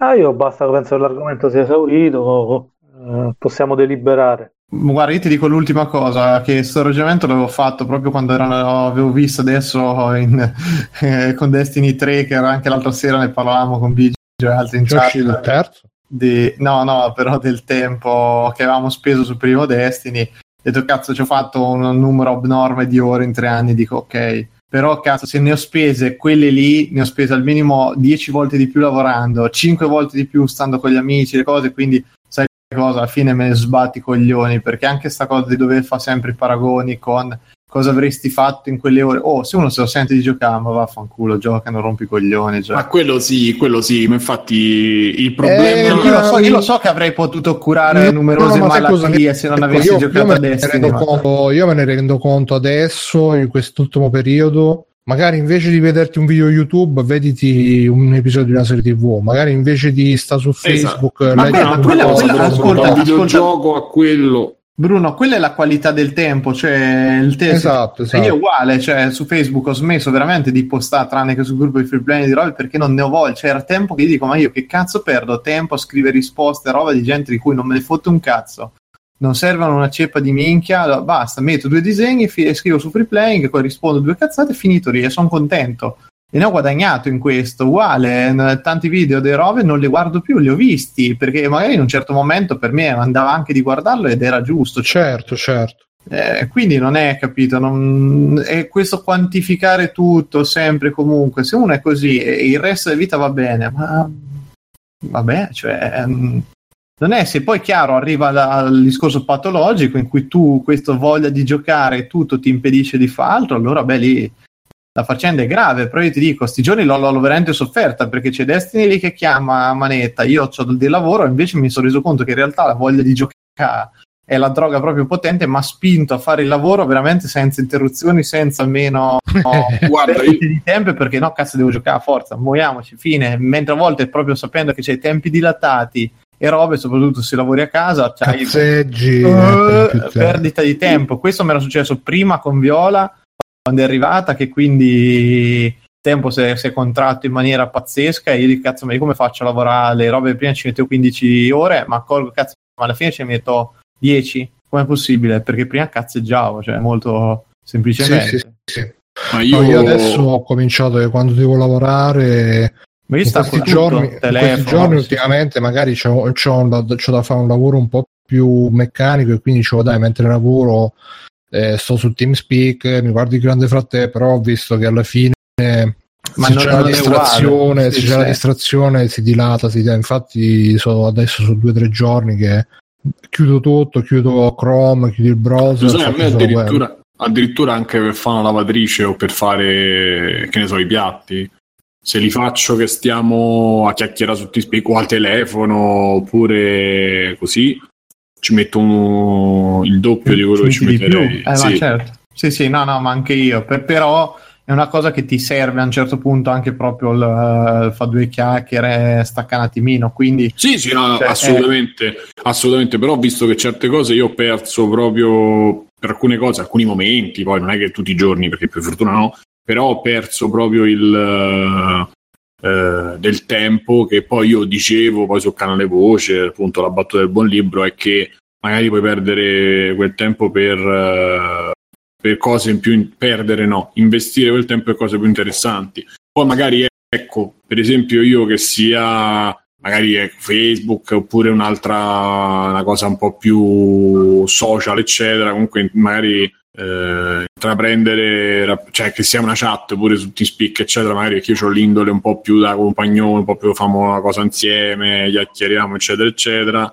Quello è un'indole, però comunque è meglio farlo quando dici oh, ho fatto una giornata, che ne so, produttiva, ho lavorato e mo mi rilasso, magari in chat con gli amici, allora sì. prima il vai. dovere e poi il piacere Ma sì, cioè come alla fine alla fine un po' ci sta, per- o, o comunque se riesci a farlo focalizzato. Il problema è che non abbiamo, cioè io penso che se avessi, se e quando avrò prole, se mai l'avrò, eh, cercherò di insegnargli eh, che eh, devi fare una cosa per volta. Allora, se tu lo prendi come indole da piccolino, magari riesci poi ad avere una, perché è una questione solo di abitudini, di Ah, vabbè, ma secondo, me sta cosa di dove fa degli assolutismi non boh. No, no, assolutamente. Sì, capire, no, no, no, no, capire di fare le cose, di, di- di ottimizzare un po' il tempo, cosa Ma che quello, quello secondo me è molto relativo perché io vedo gente che riesce a fare quattro robe contemporaneamente e va alla grande. Io il multitasking, soprattutto sul lavoro, non ce la faccio. Cioè, quindi è un'altra cosa, però, Eh. quello che dico io, l'impostazione mentale. Poi dopo tu fai come ti pare, perché se riesci a fare tutto, ti stimo meglio. Ma l'impostazione mentale che ti devo dare io non è fai, fai qualsiasi cosa confusa, capito? che No, voglio dire, poi dopo sì. tu, se sei in grado, bra- bella per te, e, sono contento. Ma guarda, Sì, Simone, no. dipende anche dal carattere delle persone, perché Certo. ci sono persone che magari ingarbugliano tutto, però poi hanno quella, quell'energia che, che gli fa fare tutto, anche se in maniera un po' più incasinata, invece ci sono persone che hanno bisogno di programmare prima di farsi tutto il piano e poi di farselo con calma perché non riuscirebbero a, a saltare da, un- da una roba all'altra come fanno invece quelli un po' più tra virgolette attivi. Dipende anche da io ho mia mamma che è così co- quando, quando organizza qualcosa è sempre ah, adesso andiamo qua poi torniamo là poi andiamo di nuovo là e poi eh, torniamo di nuovo qua poi andiamo qui là. Eh, a me invece sono più pigro piace ah, adesso mi faccio tutto il piano così devo fare il minimo della Meno strada il minimo della possibili. fatica eh sì, Sì, vabbè, Ma quello c'è la differenza di vita, cioè magari Esatto, però l'importante, Bru, che dico io, è che se io vedo un figlio che comincia a fare a studiare con la musica per dire che è anche giù, cioè può anche essere giusto, però là dipende, ci sono delle cose che sono più compatibili e cose meno compatibili. Esatto, esatto. però l'importante è capire di cercare di fare adesso faccio questa cosa, la finisco e poi ne faccio un'altra. Dopo ah, tu puoi no. fare come ti pare che prenderai una, una dimistichezza con, la, con, le tue capacità e con, con, la vita, eccetera. Ma guarda, alla fine è, è prima il dovere e poi il piacere, alla fine eh, sembra una cazzata, ma è, è, così perché se tu ti, ti fai, ti dici oggi devo fare questo, questo e questo, una volta che te lo sei tolto, poi cazzeggi anche senza pensieri. Se invece stai là che mentre lavori c'è sempre Facebook aperto, c'è sempre l'occhio sulla chat, eh. e mo qua e mo là, da un lato non ti godi eh, e dall'altro sei sempre col pensiero che dovresti lavorare, invece stai facendo quell'altro, la vivi male, eccetera, eccetera. Quindi Appunto meglio... ti dico, e questo dico l'importante. Questi sono i consigli di vita di free playing. Comunque ragazzi. l'importante secondo me è quello, è impostare un po' eh, una persona a fare questo e poi dopo andare avanti. Comunque volevo leggere perché sono, sono creati un paio di cose interessanti sulla chat che devo riprendere, che stavano di cui stavano parlando. Eccolo qua.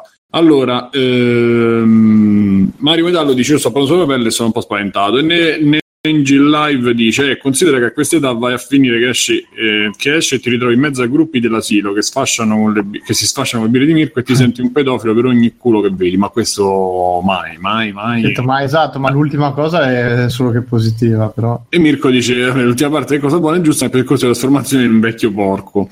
E Neggi dice: Dopo 30 tra lavoro e famiglia tra la tua e quella degli altri è oro colato se esci il venerdì o il sabato e comunque sì. ti senti un po' fuori luogo nei posti dove tempo prima ti divertivi con gli amici. A me questa cosa non ancora non, non ce l'ho, data, ma non ce l'ho anzi, proprio onestamente. Io vi, vi, dirò che il fatto di aver ridotto le uscite sto molto meglio, cioè sì, ma... Madonna mi ricordo veramente a vent'anni la, la necessità soprattutto d'estate di uscire tutte le sere e se una volta dicevi che stavi a casa, ma che cazzo fai, sono sfigato, cioè poi cosa facevi? Stavi seduto su un muretto, madonna, che palle, ripensarci adesso. Cioè adesso mo sarà che veramente ho la... Di attività la cosa... sociali. Sì, ma adesso proprio ho la, la, cosa che per me dormire è una perdita di tempo pazzesca perché potrei investirla appunto in, in fare altre cose, però lo devo fare per necessità, se no mi hanno detto che si muore se non dormi troppo.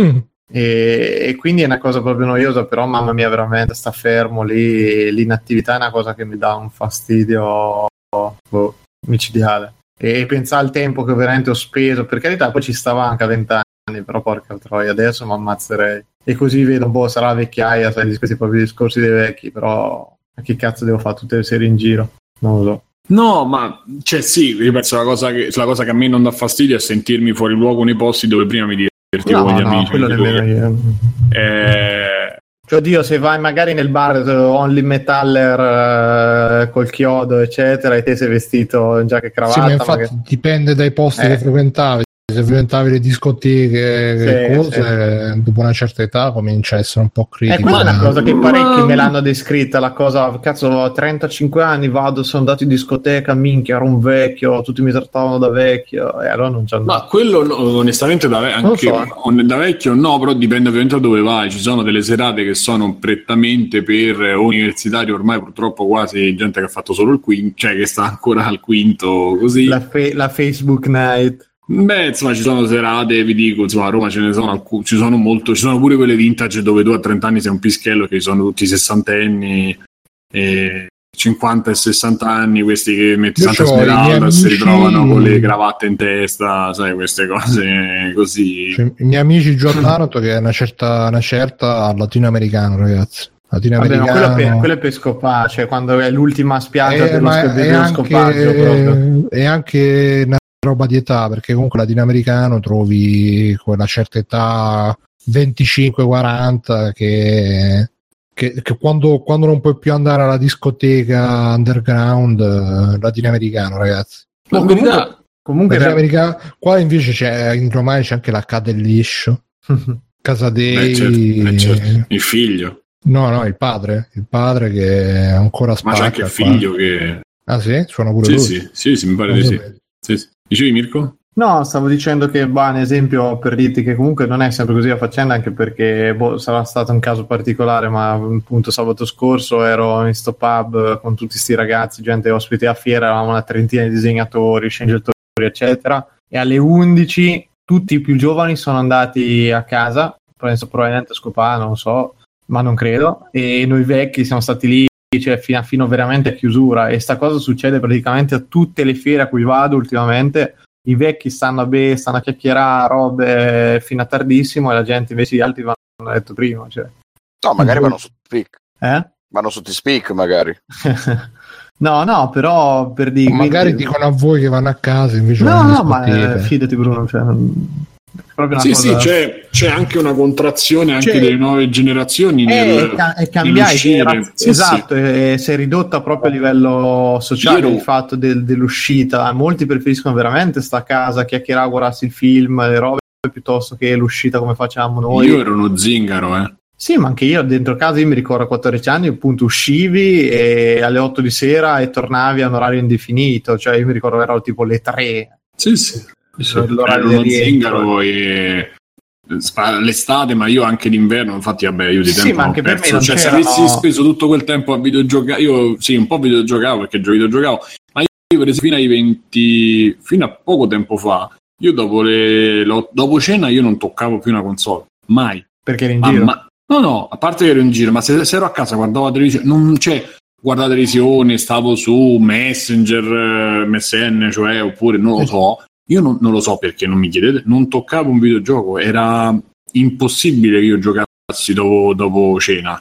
A meno che non stavo con il mio super amico e ci facevamo le, le, le, le 400-500 mila ore su Zelda, sì, eccetera, o le 400 mila seghe. allora eh, i videogiochi ci aiutavano. No, però di- era difficilissimo che dopo cena mi mettessi a... non lo so perché. Cioè, per me era finito, era finito lì e dopo cena si dedicava magari appunto al messaggino, al messenger, a cercare eh, cose su Facebook. Non lo so, che Facebook non c'era, però insomma e ho cominciato a invece magari a giocare, a continuare a giocare dopo molto recentemente cioè, ma molto recentemente, non ci stavo facendo caso, anche perché spesso uscivo, perché comunque a me capitava di uscire tutti i giorni della settimana, non c'era un... Non c'era un, una sera in cui io stessi a casa, a meno che non stavo male, e... o proprio non c'era nessuno, certe volte uscivo anche da solo, cioè proprio non... vabbè, poi ognuno ha i suoi percorsi, perché no. Eh, però ecco, capisco e vedo che le generazioni di oggi, mio fratello comincia a averci 18 anni per dire, esce ma sta sotto casa con gli amichetti. È vero pure che io non avevo quella possibilità perché io ah, mi sono spostato, insomma, e le, amiche, le amicizie mi sono fatte. Non ce l'avevo sotto casa, quindi non c'avevo quella, quella libertà di dire vabbè esco, mi faccio, lo sto cominciando ad avere adesso qualche conoscenza qui intorno per varie vicissitudini e quindi adesso riesco a frequentare qualcuno eh, diciamo qua vicino e quindi ti puoi vedere, puoi decidere tardi e puoi vederti tardi e comunque c'è una libertà, eh, stando per cavoli miei a casa mia eccetera, se, ecco sabato ho cenato alle 11 di sera, me frega niente. Cioè, Beh, sempre, se vicino, sempre se eh? vicino de, cioè se il vicino di Talvia Libera insomma. Se, ovviamente se mi dà l'ok però insomma mh, è vero che vedo appunto nuove generazioni forse sono o più intelligenti o semplicemente sono più eh, non lo so, insomma, è, proprio un cambio generazionale che c'è. Eh, però è, è, interessante, guarda, queste sono cose che poi coinvolgono anche i videogiochi, sono cose molto interessanti, cioè alla fine e, e, con, e, coincidono col fatto che chi li vende i videogiochi lo sa bene perché sa bene che la fascia di, del giocatore medio è 30 anni, dai 30 in su. Io conosco anche 40-48 anni, ho un ex collega che ho beccato su Destiny era più alto di noi prima, cioè Mirko è arrivato a 280 la settimana scorsa, anche di più. Questo ha due bambini, lavora tutto il giorno, c'era ma un sì, collega sì, mio. Ma guarda, ne stavamo parlando adesso in chat che dicevano appunto è inevitabile che quando qualcuno si fa una famiglia non può, non può proprio più avere vita sociale, ma io dico in realtà detto, cioè a me non è ancora non è cambiato niente avere una famiglia e una figlia non è cambiato cioè usciamo facciamo le stesse cose. L'unico veramente cosa che ci è cambiato è il cinema infatti chiedevo per quale motivo è perché è un problema il cinema essendo per, per lo più la sera lasciare la piccola da qualche parte chiamare una babysitter che comunque ti costa almeno peggio 5 euro all'ora un cazzo un altro è un po' una rottura dei coglioni quindi abbiamo rinunciato praticamente andiamo tre volte all'anno al cinema mentre prima ci andavamo due o tre volte a settimana anche. però a parte quello il resto si riesce a fare tutto, cioè io le uscite che facevo prima le continuo a fare con gli amici, cene, tutto, quando poi porti la piccola dietro. La cosa della famiglia e della moglie è la scusa, penso che funziona sempre, veramente. Cioè, eh, Io no, no, eh, diven- cioè, diventa quella la scusa in cui tu a un certo punto ti rendi conto che funziona perfettamente perché se tu dici a un amico che non esci perché non ho voglia, eh, ma sei lo sfigato così, non esci, eh no, perché ho la piccola, ah va bene, allora a posto, oppure eh no, mia, sai mia moglie, ah, a posto, allora nessuno ti rompe i coglioni, ma più delle volte veramente la scusa per non fare le cose che non c'hai voglia di fare, dici, ti inventi qualche cazzata. Io ci ho avuto, avuto la famiglia su questo molto atipica perché a me mi hanno portato ovunque. Cioè, io Sì, non sì, so. ma- A me, io sono andato, se, mi portavano al cinema, mi portavano per concerti, mi portavano, io avevo dai nove mesi a... Non c'è mai stato da sto punto ma- di vista... e questo succedeva 30 anni fa, immagina adesso dove è tutto comunque più comodo e più facile, quindi... Sì, però capisco che poi alla fine sì, usi, metti quella scusa. Io per certe volte, anche sì, più o meno raramente, però certe volte c'avevo la scusa dei turni fino all'anno scorso. E eh, oh, c'ho il turno di notte, non, non posso, perché poi alla fine giustamente... Però è vero anche che in questa maniera selezioni anche un po' e ti fai quel tempo con gli amici, te lo fai. Intanto spendi magari di più, ma spendi bene perché sai quello che puoi fare, non stai. Io stavo sempre scannato perché poi quando esci sono minimo 5-10 euro di benzina. 5-10 euro di sigarette. con- No, che fregna, che cazzo.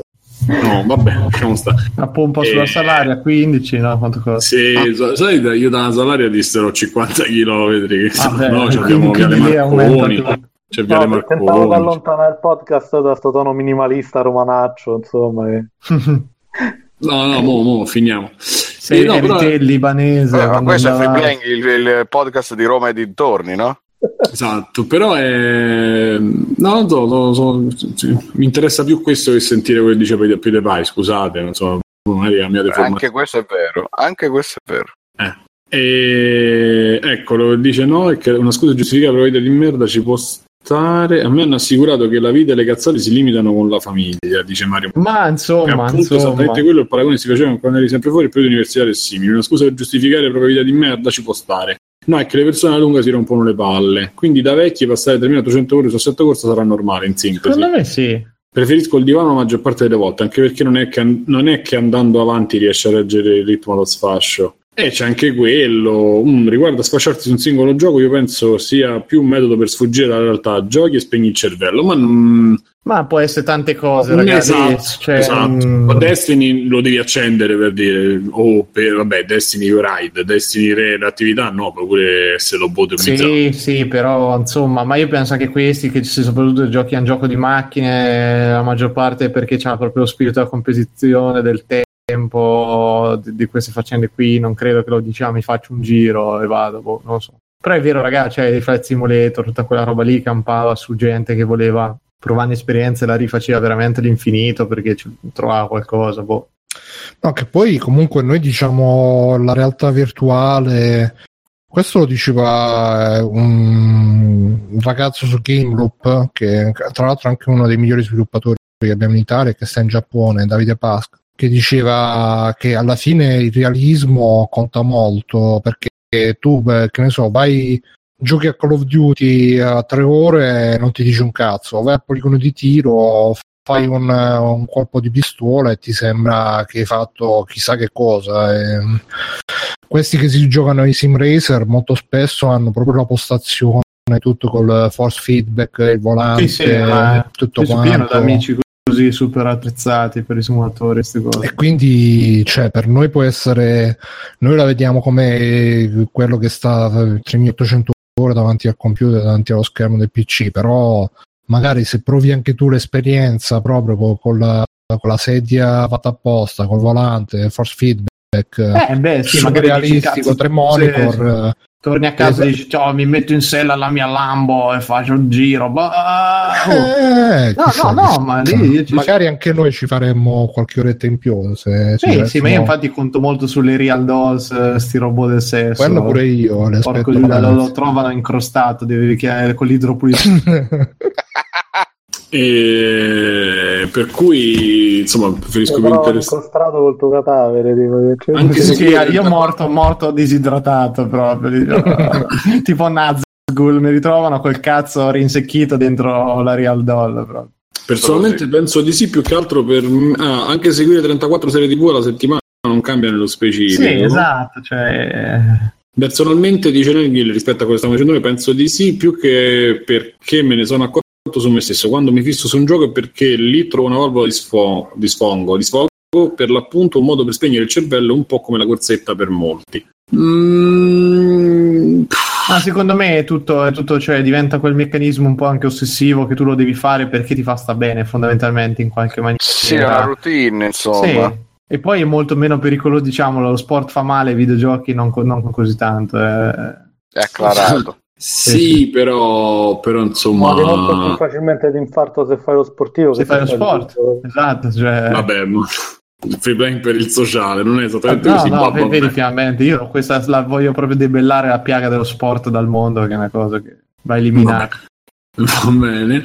E, ehm, vabbè, andiamo avanti. Grazie. Fate, fate più, buttatene di più di queste robe che, che è molto più interessante. Eh, in Di... realtà ci stavano diverse do- domande interessanti. Sì, in realtà magari le conserviamo anche per. No. no, infatti, dicevo, magari conserviamo anche per Sì, sì, certo, assolutamente. Però magari intanto. E, mm, ba- ba- please log in and approve Streamlabs by clicking on the pad. Poi mi è arrivata una notifica di free playing su Streamlabs perché? Vabbè. Andiamo, andiamo, agli extra, andiamo agli extra credits. Allora,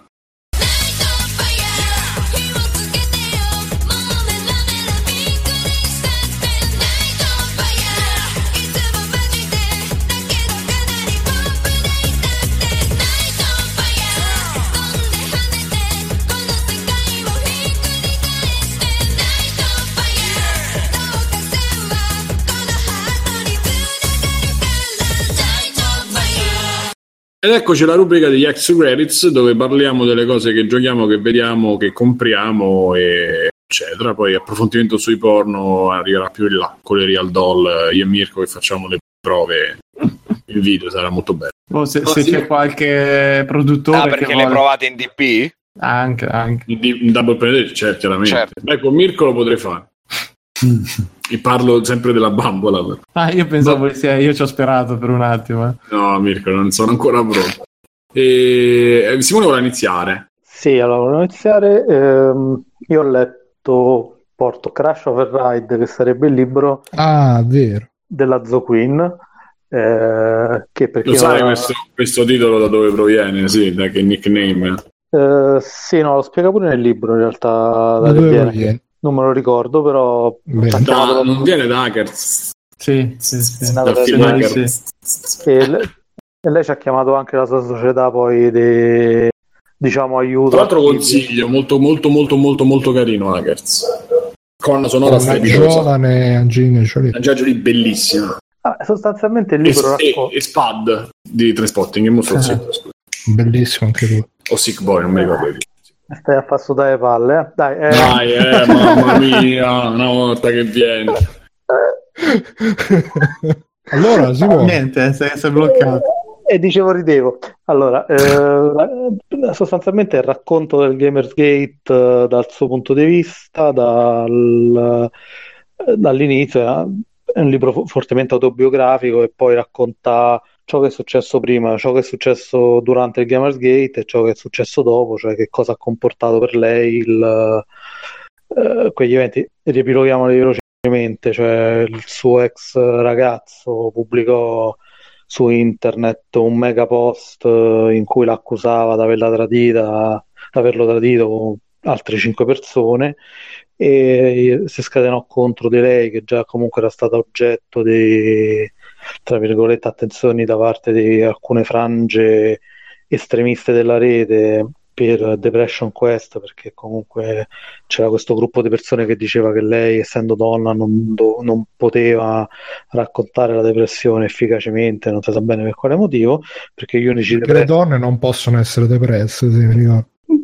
perché gli unici depressi sono quelli che frequentano 4chan e quindi lei non ne sapeva niente. E sembrano battute ma in realtà eh, il tono era questo. E vabbè trovarono sto, il pretesto opposto di questo ex fidanzato per cominciare a dare addosso in modo eh, fortissimo, cioè fu, ci furono grosse polemiche perché poi lei andò a letto con un uh, redattore di una rivista di Kotaku e venne, eh, fu accusata del fatto che eh, ci andò perché se voleva comprare recensioni e, e per il suo gioco poi in realtà nessuno delle persone con cui fece sesso o che in realtà non si sa se ci ha fatto veramente o no, forse l'unico confermato è quello di Kotaku, comunque eh, nessuno scrisse mai una recensione dei, dei, suoi giochi, l'unica traccia che si trovò del suo lavoro nelle vengono in mente sempre delle parole delle cose in testa che mi fanno schifo. Però la prima cosa che mi sto domandando è ma è figa questa? Perché non mi ricordo. Ma guarda, cioè... Simo, all'epoca, eh, che poi lei fece anche dei, dei, dei photoshoot un po' tipo Suicide Girl. No, racconta, racconta tutta questa storia, aspetta, perché sì, eh, sì, per tutto il discorso non è che fece dei Photoshop, lei era una, proprio una sex worker e lo racconta nel libro e tanti di questi Photoshop non dei Photoshop, dei photoshoot cioè dei, dei servizi eh, fotografici tanti dei servizi fotografici era una, scusa, cos'è che era una? Eh, una che faceva cam, faceva comunque servizi fotografici erotici e cose così, insomma. Okay. in un momento in cui comunque non, non c'aveva soldi, stava con Diciamo che all'epoca era ancora ancora, eh, però poi si è un po' inquartata. Che storia, stra- po'... che storia strapalagrima. Eh, no, sì. Sì, il problema è che poi magari uno può giudicarla come vuole, però eh, da quello che racconta nel libro Uh, diciamo che questi attacchi personali sono andati un pochino oltre quelli che sono i uh, diciamo pure il canone del giudizio morale che uno può dare a una persona insomma. cioè lei si è ritrovata tipo con animali morti dentro la cassetta del, delle lettere e ancora adesso chiunque le si avvicina o qualsiasi persona che comunque ha eh, una vicinanza con lei lavorativa o affettiva viene bombardata da messaggi di questi tipi che fanno ricerche su internet, trovano tutti gli indirizzi, li mettono online e cominciano a mandare comunque sia messaggi minatori nei suoi confronti e, e, e c'è stata comunque una forma di stalking e di e attacchi personali a tutti i livelli che ancora prosegue, che è stata qualcosa di abbastanza massiccio, al punto che lei e il suo ex ragazzo, con cui attualmente comunque eh, condivide questa attività in cui aiuta persone che vengono molestate online, eh, non riuscivano più a trovare lavoro all'interno dell'industria, non riuscivano più a eh, ottenere neanche, tra virgolette, un riconoscimento pubblico perché chiunque la toccasse, eh, anche solo di striscio, veniva poi massacrato e, e quindi grosse aziende, poi racconta determinate storie tipo grosse aziende che, con cui ha parlato per cercare un minimo di supporto, ma che poi l'hanno comunque eh, messa da parte perché non, non volevano averci cattivi, cattiva pubblicità, eh, persone che gli hanno girato tra virgolette le spalle e tutta una serie di cose. Comunque una lettura completamente dal suo punto di vista sicuramente, però, però vabbè, è apprezzabile il fatto che sia molto schietta, cioè non è che lei nasconde quello che ha fatto, che era prima del Gamergate, al punto che comunque arriva a fare una specie di mea culpa perché dice poi fondamentalmente questi comportamenti che ci hanno avuto con lei sono una versione esacerbata dei comportamenti che anche lei aveva avuto con altre persone eh, in precedenza sempre tramite internet e che quindi comunque sia vabbè, fa tutto un discorso su come internet faciliti certi comportamenti su come eh, poi ci sia una, eh, una visione di queste persone sia che loro lo fanno per un eh, sentendosi dalla parte del giusto e comunque eh, trasformino eh, i, i, soggetti che attaccano li deumanizzano e li attaccano come se fosse una questione di principio più che e finché non li hanno distrutti non li lasciano perdere. Comunque è una, è una lettura interessante, soprattutto se magari uno è inter- ehm... Esiste solo in inglese? Eh, per adesso sì, non so se verrà mai tradotto in italiano perché comunque lei non è che sia stato un personaggio molto... Qui da noi la storia è arrivata, diciamo, molto addomesticata, molto raccontata a grandi linee, insomma mi sa che forse io e pochi altri siamo stati quelli che, la, che l'hanno raccontata un po' più in dettaglio, eh, ma poi leggendo libro mi sono accorto che tante cose magari ancora ma- mm, ci mancano anche se non, la sei, se non l'hai seguita in tutti i suoi sviluppi, ok? Quindi comunque c'è una bella lettura dall'idea di quello che fu il Gamer, Gamergate, di come comunque sia queste persone poi sono state diciamo prese sotto l'ala dei movimenti di estrema destra che sono, e, che sono poi gli stessi che hanno portato alle elezioni, cioè ad aiutare alle elezioni di Trump. Sempre su questo argomento, proprio visto che c'è sto. Comunque, io volevo dire una cosa: che sicuramente quelli che si sono uh, sch- mh, lanciati contro di lei, che l'hanno ossessionata lì, ma anche altre tra, tra donne, uomini, cioè il movimento del Gamergate è veramente stata una, una piaga ed è ancora una piaga perché ancora esistono queste persone, anche se magari in forma meno virulenta, eh, cioè di, di, di andare, di, di, di, doxare la gente così dalla sera al mattino, di fargli arrivare 20 pizze a casa quando, quando va bene, tutte queste cazzate qua. E, però anche lei insomma è un tipino abbastanza io mi ricordo che fece un eh, poi era, era, il periodo che gli indie andavano molto tra virgolette di moda e quindi uscivano magari gli articoli su Kotaku che lì si era messa un chip sotto pelle e dove aveva memorizzato non so che cosa e perché Bruno, allora un conto eh. è che lei era magari quello che era un altro conto comunque che poi eh, gli attacchi no no ma infatti per questo dicevo eh, premettendo che ovviamente chi ha la, la come si dice, la perseguitata, ovviamente non è dalla parte del, della ragione. Però, eh. che, ma neanche però, perché poi sembra, ah, è stata perseguitata perché diciamo che lei comunque è un tipo abbastanza fumantino, non, non, non, è una che, che, che, ha sempre cercato la polemica, è sempre stata è così un po', un po' non dico femminista col coltello tra i denti, però comunque una di quelle donne che non, non sono mai è un personaggio molto irrequieto ecco sì, ma non lo nega, ma questo fondamentalmente non lo nega neanche lei. No, ma non, sto dicendo che, che, lo nega né che nient'altro, né che se n'è meritato, né dicevo solamente così per, come, ma, come aggiunta a per questo per dire che anche se magari non avesse avuto tutti i problemi con uh, il Gamergate, magari comunque avrebbe avuto difficoltà a inserirsi nell'ambiente lavorativo, eccetera, eccetera perché Ma in realtà tu... era già, si era già inserita nel momento in cui poi è scoppiato il Gamergate. Lei ha perso tutta una serie di contatti, di opportunità a livello lavorativo. Perché? Perché, per esempio, racconta che eh, se provava a assumere delle persone, perché lei comunque già aveva avuto successo con altri giochi che gli avevano fruttato po' dei soldi e voleva fare un altro gioco eh, un po' più grande rispetto a quello che aveva fatto prima, ma se provava a assumere delle persone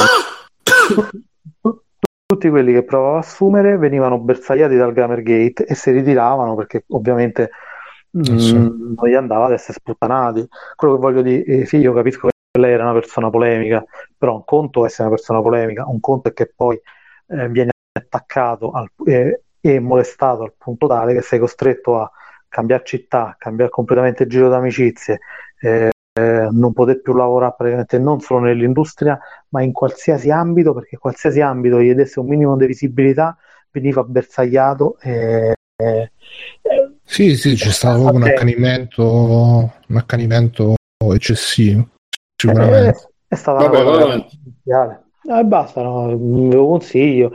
Se volete, comunque sia, stavo a cercare il titolo di un altro libro per dic- eh, approfondire il discorso del, come posso dire, del comportamento di queste persone, come comunque si vanno poi a influire sui fenomeni politici, solo che l'ho letto ma non mi ricordo il titolo, non è quello dei quattro ciocchi, quindi diciamo che la finisco qui, vi saluto e me ne vado a Nina. Ciao caro, Ciao, grazie. Simone. A chi passi la palla? Ciao Simone, buonanotte, grazie. La palla a Mirko. Allora, allora, vogliamo parabole Destiny? Simo? Fai due, due, parole tu su Destiny e poi dopo mai facciamo sto speciale. Sì, vabbè, diciamo che il gioco ormai lo conoscete, ho spaccato le palle abbastanza. Eh, a me allora sta piacendo molto perché comunque sistema tutta una serie di criticità del primo e la varietà è, sem- è sempre limitata perché alla fine le missioni tornano quelle, l'impostazione è quella del vecchio. Uh, mi sta piacendo perché comunque ci sono cose da fare, il feeling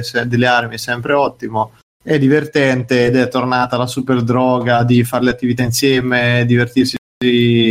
Oh, sono riuscito a rigiocare con Mirko dopo mesi, ragazzi. Capito, ragazzi? Chi mi diceva che non ho un cuore. E... Fa, fallo giocare insieme a te, Simone. Ma adesso, infatti, facciamo il team per, il team per le Paralimpiadi. Eh. Eh, non, non, non, gli ho detto quella, Simo. Che Cos'è che fate in piedi? No, ho detto che eh, l'obiettivo è mettere insieme il team per le Paralimpiadi e lui è il mio campione. Ah, ok. e quindi niente, ovviamente buono. Sono pronto, coach. Sono pronto. Mi faccio entrare, coach. Lo prego. e niente. Ah, fatelo giocare insieme a voi, Simone. Ma, sì, ma abbiamo dai, giocato, l'abbiamo fatto a fare il ride. Con, come il fratellino, portati il fratellino.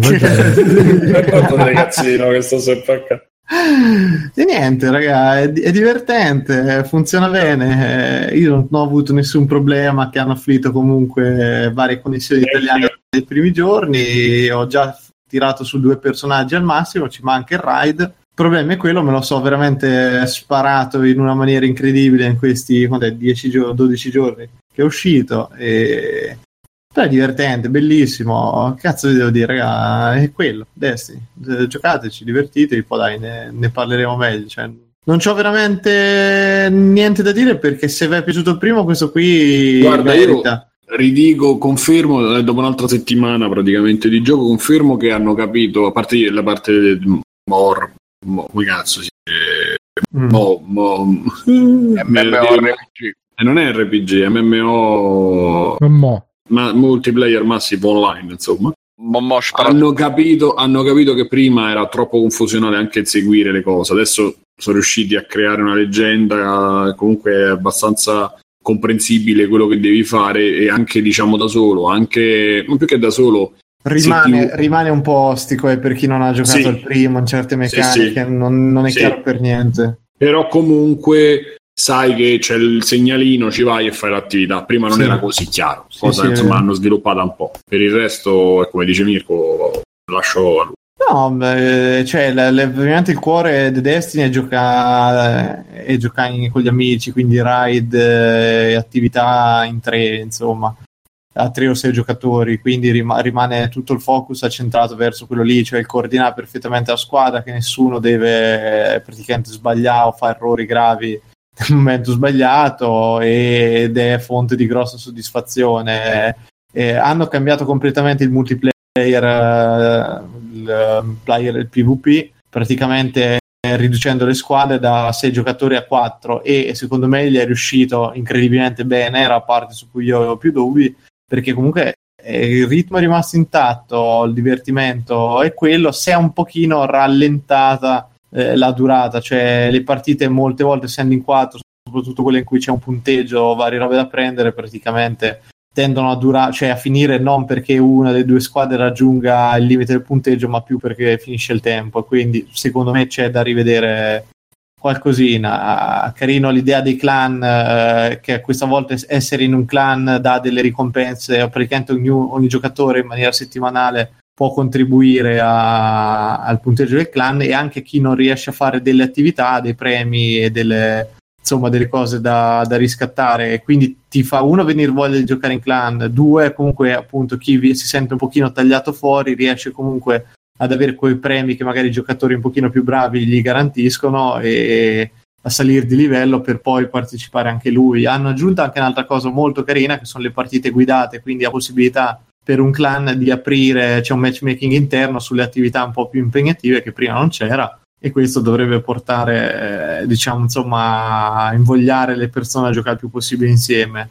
Per il resto, vabbè, dai, per me è questo, cioè, insomma, bello, bello, bello, mi sta piacendo, è tornata droga potente, eh, dovete giocarci tutti, basta. Eh, cioè, passi la palla? Te, Simo. Eh, parla pure te, Simo. Grazie. E allora io mh, vi dirò che ho eh, no, giocato. Oh, ho giocato a Destiny. Fondamentalmente ho giocato solo a Destiny. Anch'io, quindi insomma, vediamo se riusciamo a fare. Mo parliamo con Gianluca e con Daniele, sì, insomma, con gli altri sì, più sì. seriamente. Magari la registriamo e la mettiamo. Sì, la, no, faccio, facciamo, eh, magari la facciamo live parlando, però poi la registriamo e la aggiungiamo al feed. E, mh, io ho visto, ho recuperato Rick e Morti perché l'avevo iniziato, se qualcuno se lo ricorda, e, e proprio ieri, l'altro ieri, insomma, in un paio di giorni mi sono finito la prima che avevo lasciato sospesa e ho finito la seconda e cioè, ho visto tutta la seconda e mh, c'è la terza però su Netflix non c'è quindi mi pesa il culo scaricare cercare fare quindi o aspetto che esca su Netflix oppure proverò un'altra maniera. E lo trovo quasi all'altezza di Bojack perché mh, alcune puntate cioè la, la, differenza è che alcune puntate sono proprio filler a me non, non man- o meglio sì insomma le trovo filler le trovo poco interessanti anche se ci sono comunque dei guizzi dentro comunque di, di, di notevole mm, acume insomma. Quindi comunque la, la, qualità media è alta. Però ci sono alcune puntate che sono bellissime perché mh, c'è una poetica enorme. C'ha questo, a differenza di Bojack, che comunque è un po' un depresso e lo faccio parlare con Bojack perché ne ho parlato da poco, ne ho parlato da poco e l'ho visto. Ma diciamo è, è, un personaggio negativo, è un personaggio che ha delle similitudini con eh, col cavallo, diciamo, Rick, che è lo scienziato Rick e Morti, vabbè, insomma, abbiamo parlato, sono lo scienziato, il, non, e, e il nipote, e questo scienziato è pazzo, c'ha un sacco di è proprio un genio, eh, però è molto cinico, nel frattempo è menefreghista, è apparentemente senza sentimenti, è una specie di Bojack da quel punto di vista. Vivono nella famiglia, vivono a casa di, dei genitori del, del, bambino, quindi la, la, mamma del figlio, vabbè, so che è tutta una famiglia, insomma, lui è il nonno di questa famiglia, vivono tutti insieme con la sorella Summer e papà James e, la sore- e Beth che è la moglie. E principalmente nella prima stagione quasi tutta la prima stagione i protagonisti sono Rick e Morty. E la famiglia fa da sfondo. Diciamo che c'è sempre una trama principale e un'altra trama che è quella che coinvolge la famiglia. Quindi l'avventura nei vari pianeti nelle varie dimensioni la fanno Rick e Morty e, e nella Terra rimangono la famiglia. A un certo punto questa cosa viene un po' stravolta e eh, la famiglia viene coinvolta in maniera maggiore proprio in, in tutte le avventure che fanno e quindi acquista anche un po' di spessore e questo, il coinvolgimento di tutta la famiglia, fa sì che si possano toccare diversi, diverse tematiche. Eh, perché mentre la parte del nonno e del nipote è il nipote che cerca di scopare perché ha 14 anni, quindi sta in piena tempesta ormonale, il nonno gli serve uno che gli fa compagnia, che non è molto intelligente o comunque alla fine vuole bene a sto nipotino, eccetera. È un po' una rivoluzione dal punto del rapporto nonno-nipote. Eh, qui c'è coinvolta anche la vita di coppia dei genitori e anche la vita da adolescente, perché ha 17 anni, della figlia. E quindi tutte le problematiche correlate, affrontate poi dal punto di vista di Rick, che sminuisce perché appunto essendo un genio, eccetera, certe cose le ha già vissute, le ha capite, eccetera, e vede che invece la famiglia, eh, per tutta una questione di sovrastrutture sociali, di, di imposizioni, di, di, educazione, eccetera, invece le soffre di più e quindi li mette di fronte fortissimo di fronte alla realtà. E una puntata che mi è rimasta molto impressa è, è una puntata dove praticamente vabbè, lui con la scusa lui modifica il decoder eh, televisivo della, della tribù via cava e riescono a vedere tutti i, i canali del, dell'universo. Eh e quindi ti fa vedere la televisione in tutto l'universo facendo una fortissima critica poi proprio alla televisione. Ti ricordi la pubblicità delle porte finte, bro? E c'è eh, che... non me lo ricordo perché l'ho visto tempo eh, fa, però sì. Quello che fa la pubblicità delle porte finte. Poi molto... finisce la pubblicità e quello che fa la pubblicità monta in macchina dagli studi e va a casa e, questi, e loro sono a ma che succede? Arriva a casa e, rifà la, e riparte la pubblicità, lui continua a fare, insomma, vabbè tutti i vari programmi, insomma c'è una, una, una forte critica diciamo poi anche al, alla televisione appunto facendo, mostrandoti che se c'è più canali c'è solo più scelta nella merda perché poi il contenuto è fa eccetera eccetera vabbè. Poi nel frattempo lancia un casco di realtà virtuale alla, alla mamma al marito e alla figlia facendogli vedere in questo casco insomma c'era la possibilità di vedere i, i what if cioè come sarebbe stata la loro vita eh, se avessero fatto scelte diverse e, e quindi da lì si crea si crea tutta una situazione dove appunto i genitori cominciano a, a, ragionare sul fatto che magari la loro vita è stata buttata o è stata impegnata in cose che non volevano fare come, perché erano rimasti insieme visto che la figlia che volevano abortire, cioè la figlia eh, non era stata, um, poi hanno scelto per tenere la bambina e alla fine loro vengono, uh, arrivano alla conclusione, a metà episodio, non alla fine, non ve lo spoiler, quindi vi dico solo questo, arrivano alla fine che è stato un errore eh, tenere insieme la famiglia solo per la famiglia perché poi loro comunque sono cresciuti come due infelici. La cosa bella è che mentre loro si fanno tutti questi interrogativi, tragedie e cose, lui ogni tanto passa e dice anche in questo caso, come, quello, come in quello della televisione, con molti canali che voi non va annoiato subito, anche in questo caso, se vi ho dato questo strumento, non capite il pretesto, cioè non capite il perché, lo vedete dal punto di vista sbagliato. E alla fine poi la puntata ti, si conclude e ti fa vedere come poi potrebbe, insomma, come si conclude e, e cosa intendeva lui. Eh, però la cosa bella è che non ha assolutamente quasi mai momenti, anzi mai momenti inutilmente retorici, ma è, è appunto, è, come viene a dire, è, è riempito insomma di, di, di, di, tutte le cose peggiori che potete pensare, nel senso che comunque è completamente scorretto sia a livello di politico, diciamo, sociale, di, va contro determinati sti- proprio questi lemi, atteggiamenti, cultura, eh, sovrastrutture, le, le, le, è molto ostico rispetto a queste cose, quindi insomma eh, non ci va sul leggero. Quindi sia nel linguaggio ma anche nelle immagini, sono immagini molto forti e poi la cosa bella è questo in, tutta, in tutte e due le stagioni, va a toccare quei tabù più che tabù, sì, diciamo quei tabù un po' codificati che non, sono un po' non detti, però eh, se ci fai caso non vengono utilizzati nei vari cartoni, anche in quelli di questo tipo. Per esempio, far morire un personaggio principale. Eh, oppure, che ne so, c'è una scena di. Ci stavo pensando, c'è una scena di, di lotta e si toccano gli occhi si, si ciecano, si toccano. È una cosa che non succede spesso in questo tipo di. È molto fisico, è molto. cerca sempre di scuoterti in qualche maniera. Ovviamente non sto parlando di, di, di, di gore, eh? però insomma ci stanno delle cose che sono forti anche da, dal punto di vista di un cartone, eccetera. Quindi eh, sono ansioso della terza stagione, sperando che piano piano abbiano poi raffinato ancora di più la produzione e quindi abbiano un, uh, anche un qualcosina in più, insomma, che possano crescere ancora. Quindi lo straconsiglio. E poi vole- velocissimamente ehm, vi consiglio un video che è uscito fuori da poco, il 14 settembre su YouTube. Praticamente hanno ripreso uno streaming che è stato fatto. Era un incontro fatto in streaming. Eh, adesso devo recuperare il titolo che ti avevo passato, bro. Ah, ce l'ho qua, aspetta. Ricerca della verità tra social media e strumenti educativi. Esatto, un, un talk, diciamo uno streaming che eh, ha, ha, indotto Marra, che è un parlamentare dei 5 Stelle. Vi prego di.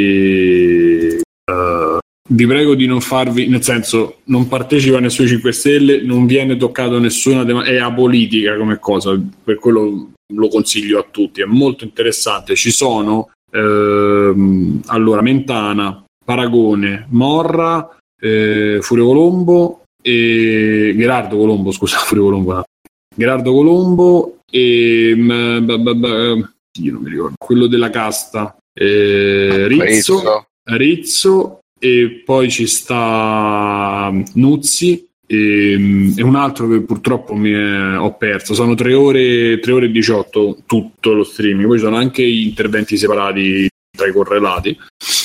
E c'è un appunto, si parla del, della verità come qualcuno propone il fatto che non si deve usare la, la, forma filosofica di verità, ma si dovrebbe usare l'esattezza dei fatti, la, la corretta descrizione dei fatti che è diversa dalla verità eh, poi Mentana parla appunto del, delle fake news, però in maniera molto, con molta più classe. Paragone fa un intervento bellissimo, secondo me, dove comunque propone il dubbio come un motore per farsi un'idea e non il dubbio nel senso dei, delle scelte chimiche, ma il dubbio nel, come esempio lui fa il TTIP, che per esempio è stato segretato come accordo e non si può vedere, l'hanno fatto vedere per mezzo, cioè l'hanno mostrato ai deputati eh, alle commissioni per mezz'ora, non c'era possibilità di riprendere, non c'era possibilità di fotografare, non c'era possibilità di fotocopiare e i fogli dicono che siano erano talmente tanti che coprivano quasi completamente la stanza, erano pagine pagine pagine, veramente tomi enormi, tutto in inglese, cioè lui dice comunque lì un'idea ce lo so, un'idea me la faccio e, e un dubbio mi viene perché, perché devi segretare, cioè, insomma mh, utilizza due o tre esempi molto attinenti alla realtà, non parla di, di, di vaccini per dirvi, non parla di cose da complottisti. E, mh, Nuzzi descrive il suo processo col Vaticano, non so se sapete cosa è successo a Nuzzi, insomma, è molto, molto interessante. Ve lo consiglio magari a pezzetti perché poi sono tutti interventini, insomma, abbastanza separati. Eh, quindi lo straconsiglio, scusate, mi sono dilungato, passo la palla a Bruno. Ok, ehm, allora vediamo un po'. Io ho un po' di robe, molto brevemente andrò.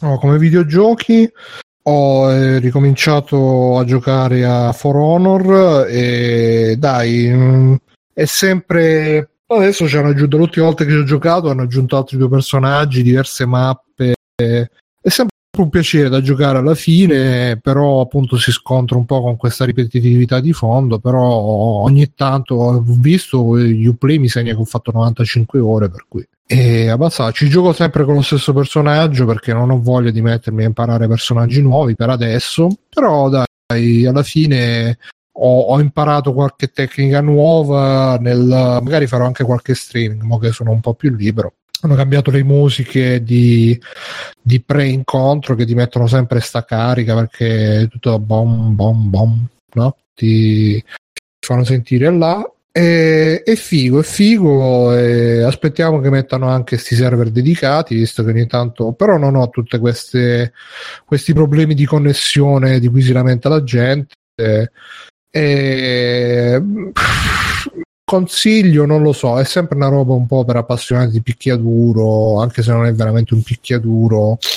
E mi sta piacendo, mi sta piacendo, è stato un bel ritorno. Poi eh, vi consiglio il video che ha consigliato anche Biggio la scorsa volta, quello di Aoi su Polybius. E quello che non ha detto Biggio l'altra volta è che oltre a dire tutte le robe che si sanno e si risanno su Polybius, che è un gioco che esiste, non esiste, uh, l'autore del video è anche andato a cercare dove è nata la cioè la maggior parte dei video su Polybius sono ah ma questo gioco esiste veramente ragazzi? Esiste veramente questo gioco? Eh non esiste. Ma forse esiste veramente. No sono tutte queste stronzate. Invece lui è andato proprio a cercare la, le origini della, de, di questa leggenda urbana, è andato a risalire, ha fatto un casino di ricerche sulla internet machine, su riviste dell'epoca, eccetera, eccetera, e ha rintracciato proprio quelle che potrebbero essere le persone che hanno originariamente diffuso la, questa eh, che hanno dato origine diciamo a questa leggenda urbana e ha fatto veramente un lavoro un lavoraccio eh, ma anche però eh, essendo Aoi lo presenta in una maniera sempre coinvolgente con tutte le sue musichine con il ritmo con l'abilità bravo lui come youtuber eh, che poi più che youtuber è un videomaker eh, youtuber, youtuber sono quelli che, che, si mettono davanti alla telecamera, si mettono a fare gli sci, youtuber è PewDiePie, questo è un videomaker con i controcoglioni. Sì, oppure sono tutti youtuber, basta che anche noi con i video, de, capito? Cioè anche il video del cane nostro è da YouTube, cioè quelle definizioni. sì, dico anche se metti un video del tuo cane su YouTube, sei uno youtuber, capito? Cioè, sì, sì, tutto, eh, esatto, lui esatto. invece è veramente un, un videomaker si nota e quindi ve, ve lo riconsiglio dopo aver consigliato Biggio. Poi come serie tv ho finito di vedere Preacher, la seconda stagione che hanno detto che si è vista anche Mirko. Mm-hmm. E veramente, veramente bello. L'ho scritto anche sul gruppo, la consiglio a tutti perché prende la prima stagione era un po' col freno a mano tirato perché boh, eh, stavano ancora prendendo le misure con quello che volevano fare. E gli autori della, della, serie TV hanno ripreso il, i personaggi del fumetto, però poi li hanno reinterpretati tutti in una maniera loro. Quindi eh, Jesse, Tuli, Peccassi sono un po' più incattiviti laddove nel fumetto Jesse è proprio l'eroe senza macchia, senza paura, il super American Hero, invece nella serie tv è più un bastardello, c'ha più questa, ma anche Tulip è più la, la donna isterica e specialmente in questa stagione salta fuori questo carattere un po', un po' isterico, un po' che non sa neanche lei quello che vuole. Cassidy, Cassidy forse è quello che invece al contrario ne è stato un po' più gli hanno messo un po' più di bontà se così vogliamo dire anche se poi nella prima Sì, stagione al fumetto parecchio. esatto e nella prima stagione avevano un po' il freno a mano tirato invece in questa seconda stagione hanno, hanno preso molta più confidenza è veramente uno spettacolo perché ci sono situazioni assurde, robe proprio da, da far pisciare dalle risate perché veramente eh, c'è questa atmosfera proprio di profondo sud redneck, poi è tutto ambientato a New Orleans, anche se in realtà la maggior parte del tempo stanno a casa di un personaggio che, che abita lì, che conosce Cassidy, che è un po' la casa di Fate Club, diciamo, tutto che cade a pezzi. Quindi New Orleans si vede poco. Però è proprio questa poi hanno tutti l'accento del sud super redneck bar gente con i baffoni la pistola facile. Proprio quella hanno ripreso stessa, le stesse intenzioni del, del fumetto però le hanno declinate in maniera un po' diversa reinterpretandole. Secondo me è anche più interessante perché così cioè rivedersi lo stesso cosa che ti sei visto nel fumetto preso paro paro sarebbe stato anche un po' una palla. Che è un po' la cosa che ha provato a fare Walking Dead solo che nel caso di Walking Dead il materiale di partenza alla fine eh, aveva, al di là del suo successo che meritato o non meritato aveva comunque i suoi limiti invece Preacher molto superiore come immaginario anche in origine qua l'hanno re- reinterpretato anche aggiungendoci, cose bellissime tra cui c'è il mio personaggio preferito Hitler che c'è un personaggio che sta all'inferno magari i personaggi che, che incontra all'inferno c'è Hitler che, che, è veramente una roba assurda come l'hanno caratterizzato ma anche alla fine hai visto il finale Mirko che cazzo fa veramente sì, una roba il finale è completamente surreale quella parte che sì. Ma il mio idolo è sai cosa? Airstar che Star tutte, le, pure, tutte sì. le volte che c'è lui ruba veramente la scena agli altri No, sì, lui anche è fatto benissimo, che sta sempre scazzato. Dice sì, sì, proprio scoglionato dei livelli pazzeschi, imperturbabile mentre gli succedono delle robe pazzesche. E quindi eh, vi consiglio di vedervela se magari non avete visto la prima o magari l'avete abbandonata, come è capitato anche qualcuno del gruppo ha detto che l'ha abbandonata la prima perché in effetti qui e là era un po', si, eh, era un po' pesante, un po' lenta. Eh, lasciare tutto, iniziare dalla seconda perché tanto i, i, rimandi alla prima sono pochissimi perché la prima alla fine era abbastanza una roba un po' uno spin-off perché era ambientata prima dell'inizio del fumetto e quindi c'erano qualche cosa, un po' di robe riprese dal fumetto però era più o meno un, un prequel a sé stante. Iniziate a vedervi dalla seconda perché veramente merita e merita tanto.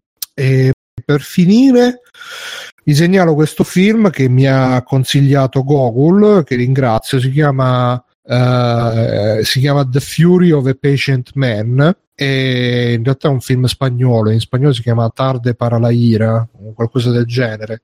E praticamente questo tizio che è super moggio, il tipico super impiegatore che vita triste, che frequenta un bar dove c'è sta barista che un po' ci sta, un po' non ci sta, e che però è, è, è fidanzata, è sposata con un, con un, tizio che sta in galera e, e questo tizio esce dalla galera e quindi si creeranno un po' di casini, ma in realtà poi salta fuori, non ve lo spoilerò perché sennò ve lo rovino, però salta fuori che in realtà questo il super protagonista, super impiegatone aveva sotto qualcosa di più rispetto a quello che si vedeva all'inizio quindi scoppia tutto un casino è un bel film spagnolo quindi c'ha queste eh, questi ambienti, queste ambientazioni che sono più mediterranee rispetto a quello che siamo abituati di solito a vedere produzioni americane. La protagonista eh, ha la sua età, però è molto è super gatta morta, come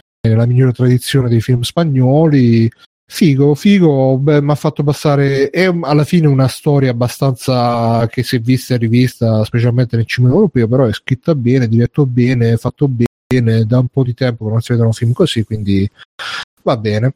Detto ciò, passo la parola ad Alessio. Ok, io pure sarò molto veloce perché ho solo una cosa. Gioco ovviamente Metroid um, Samus Returns per 3DS, che è il remake di Metroid 2, uscito all'epoca su Game Boy nel 92. Ah, ma quindi è per 3DS, non è per Switch? Magari. No, 3DS. 3DS. Oh. È quel gioco che avevano presentato alle 3 in super sordina, non l'avevano fatto vedere durante il direct. È quello che presentarono dopo. Esatto, l'hanno fatto vedere Fatto dopo. da Mercury Steam, no? Esatto. Esatto, quelli di Castlevania Lords of Shadow per 3DS, che infatti era palesemente, dichiaratamente ispirato ai vecchi Metroid, beh, tutto il genere di Metroidvania. E è uno di quei casi in cui il remake è veramente qualcosa di cui effettivamente si sentiva il bisogno, perché è un gioco così vecchio che è difficile da trovare, è difficile da giocare. Eh, anche se l'hanno, l'hanno, messo poi sulla Virtual Console del 3DS. Tra l'altro, poi era, appena, è lo stesso episodio che era uscito il remake tempo fa, quello amatoriale, perciò l'hanno fatto levare subito. Sì, esattamente, esattamente. C'era già qualcosa in lavorazione. E che hanno fatto? Hanno riadattato tutto il gioco originale con ovviamente modelli 3D. E, a proposito, una cosa su cui non avevo pensato era che appunto l'essere per 3DS gli dà l'effetto 3D eh, sorpresa che su, io sto giocando sul New 3DS XL, quindi con lo schermo grande e con tecnologia migliorata. Ricordate, i primissimi 3DS avevano un 3D abbastanza fastidioso, per cui appena appena muovevi la testa eh, perdeva e sfocava l'immagine. Sul New 3DS si, si gode molto meglio. Non è una cosa per cui impazzire, naturalmente, come un po' tutto il 3D su 3DS, però gli dà un qualcosina in più di atmosfera, di dimensionalità appunto degli ambienti che pur essendo solo 2D da sinistra verso destra esplorabili, danno... Scusa Alessio, prova a parlare un po' più vicino che... Scusami, scusami, adesso mi senti? Sì, sì, vai, vai.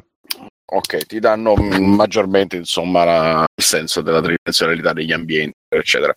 Il gioco, come al solito, ha questa mappa enorme da esplorare, da scoprire man mano un pezzo alla volta, con i vari power up che permettono di volta in volta di arrivare in montani, difficili da raggiungere, eccetera, eccetera, andando ad aggiungere nuove abilità alla, all'armatura di Samus e permettendo man mano di diventare sempre più letali con vari potenziali di armi. Il tutto giustrandosela fra i tasti fisici della console e il touchscreen. Eh, dove praticamente con, eh, con la croce andrete a selezionare varie abilità come erano diversi tipi di schermi all'interno del, di Metroid Prime dove si poteva era ambientato in, era fatto in prima persona e si poteva selezionare il diverso tipo di, eh, di schermo dell'elmetto di Samus per cercare, non so, chiave oppure per eh, trovare, scannerizzare ai raggi X le, le azioni, eccetera, eccetera. In questo gioco aggiunge la possibilità di capire se ci sono nascosti dove si può, dove ci si può andare con la morfosfera, dove si può sparare per eh, aprire un barco, eccetera, eccetera, oppure altre abilità che non sto a spoilerarvi perché rovinerebbe il gusto dell'avventura per l'armatura che permettono di superare parti particolarmente difficili e sulla parte de- in tu- tutto visualizzando sempre la mappa e sulla parte destra ci sono eh, tre diversi bottoni che vanno a cambiare le abilità del eh, braccio cannone, quindi esattamente come in Metroid Prime. Questa cosa oltre a svecchiare natu- tantissimo il gameplay del gioco originale che appunto era per Game Boy, quindi aveva molto meno di queste, di queste feature, praticamente credo quasi nessuna ci fosse all'epoca.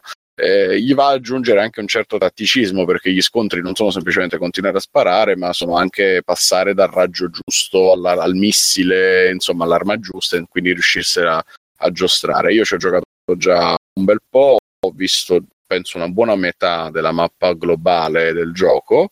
E, per quello che ho visto finora non c'è nulla di sbalorditivo al di là delle aggiunte che sono molto ben accette. Hanno fatto sicuramente un ottimo lavoro nello svecchiare il gioco, è stragodibile per chi secondo me per chi l'aveva già giocato. Io onestamente non ci sono riuscito perché ho scoperto Metroid eh, da ragazzino, ma erano già i primi anni 2000. Il mio primo Metroid è stato il Fusion per uh, Game Boy Advance, già un bel po' di tempo dopo. Recuperare quello per Game Boy per me oggi era veramente difficile, lo trovo, lo trovo difficile da giocare come tanti giochi vecchi, fanno parte diciamo del mio background storico. Quindi sono molto contento che sia stato rifatto, appunto perché era l'unico episodio che non ero praticamente mai riuscito a giocare. Eh, il primissimo Metroid aveva avuto un remake su Game Boy Advance e quello ero riuscito a rifarlo. E che dire, eh, se vi piace questo tipo di giochi dove c'è una mappa da affrontare, da esplorare, da scoprire, straconsigliato, come sono un po' tutti anche i Castlevania, eccetera, eccetera. Quindi se conoscete quelli, vi piacciono quelli, vi piace anche la serie Metroid, non avete mai giocato uno prima. A livello di trama, parliamo di giochi dove la trama è veramente poca cosa perché questo è il remake di un gioco per Game Boy, quindi immaginatevi delle schermate più o meno animate, anche molto belle da vedere con l'effetto 3D, ma di, di straordinario, è tutto solo labirinto da, da, affrontare e mostri da sconfiggere. A questo proposito c'è la parte più debole che ho visto finora, siccome tutto il gioco è incentrato sull'eliminare eh, i Metroid interamente la razza dei Metroid, da, che sono degli alieni su energia dal pianeta, mh, praticamente non ci sono mostri particolari, almeno fino a dove sono arrivato io, ce ne sono solo appunto animali infettati da questi Metroid, eccetera che ripetono più o meno dei pattern molto simili fra di loro, quindi non c'è per dove sono arrivato appunto un grande livello di sfida, mentre invece nella serie Prime eravamo abituati a vedere dei mostri molto intelligenti con un'ottima intelligenza artificiale in grado veramente di dare tantissima sfida al giocatore che finora non ho incontrato in questa versione portatile, però a livello poi generale di esplorazione e combattimento mi, mi sta divertendo e basta. Finito. A posto. Abbiamo, abbiamo concluso così, possiamo andare a chiudere la nostra puntata 261, mm-hmm. di Free Playing, il podcast che parla 262, dei videogiochi. 262, che parla dei videogiochi e dei... Eh, dintorni, la, quando una settimana è appena finita e un'altra è appena cominciata.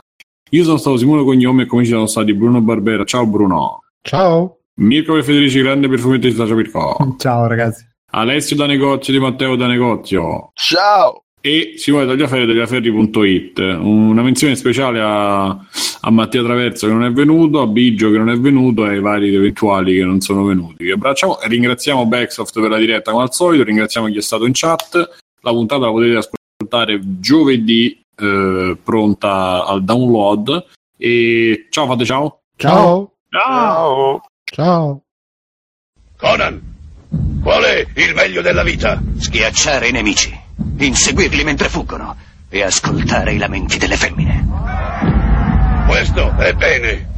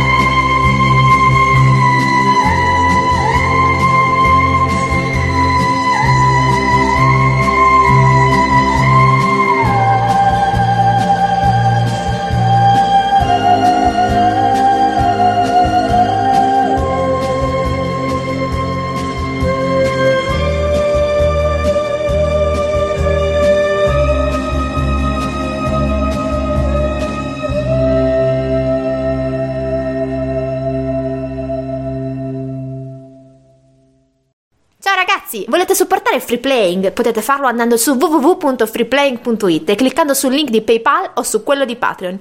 In più, Free Playing è anche affiliato a Amazon e riceve una piccola commissione sugli acquisti fatti tramite il banner Amazon presente sul sito.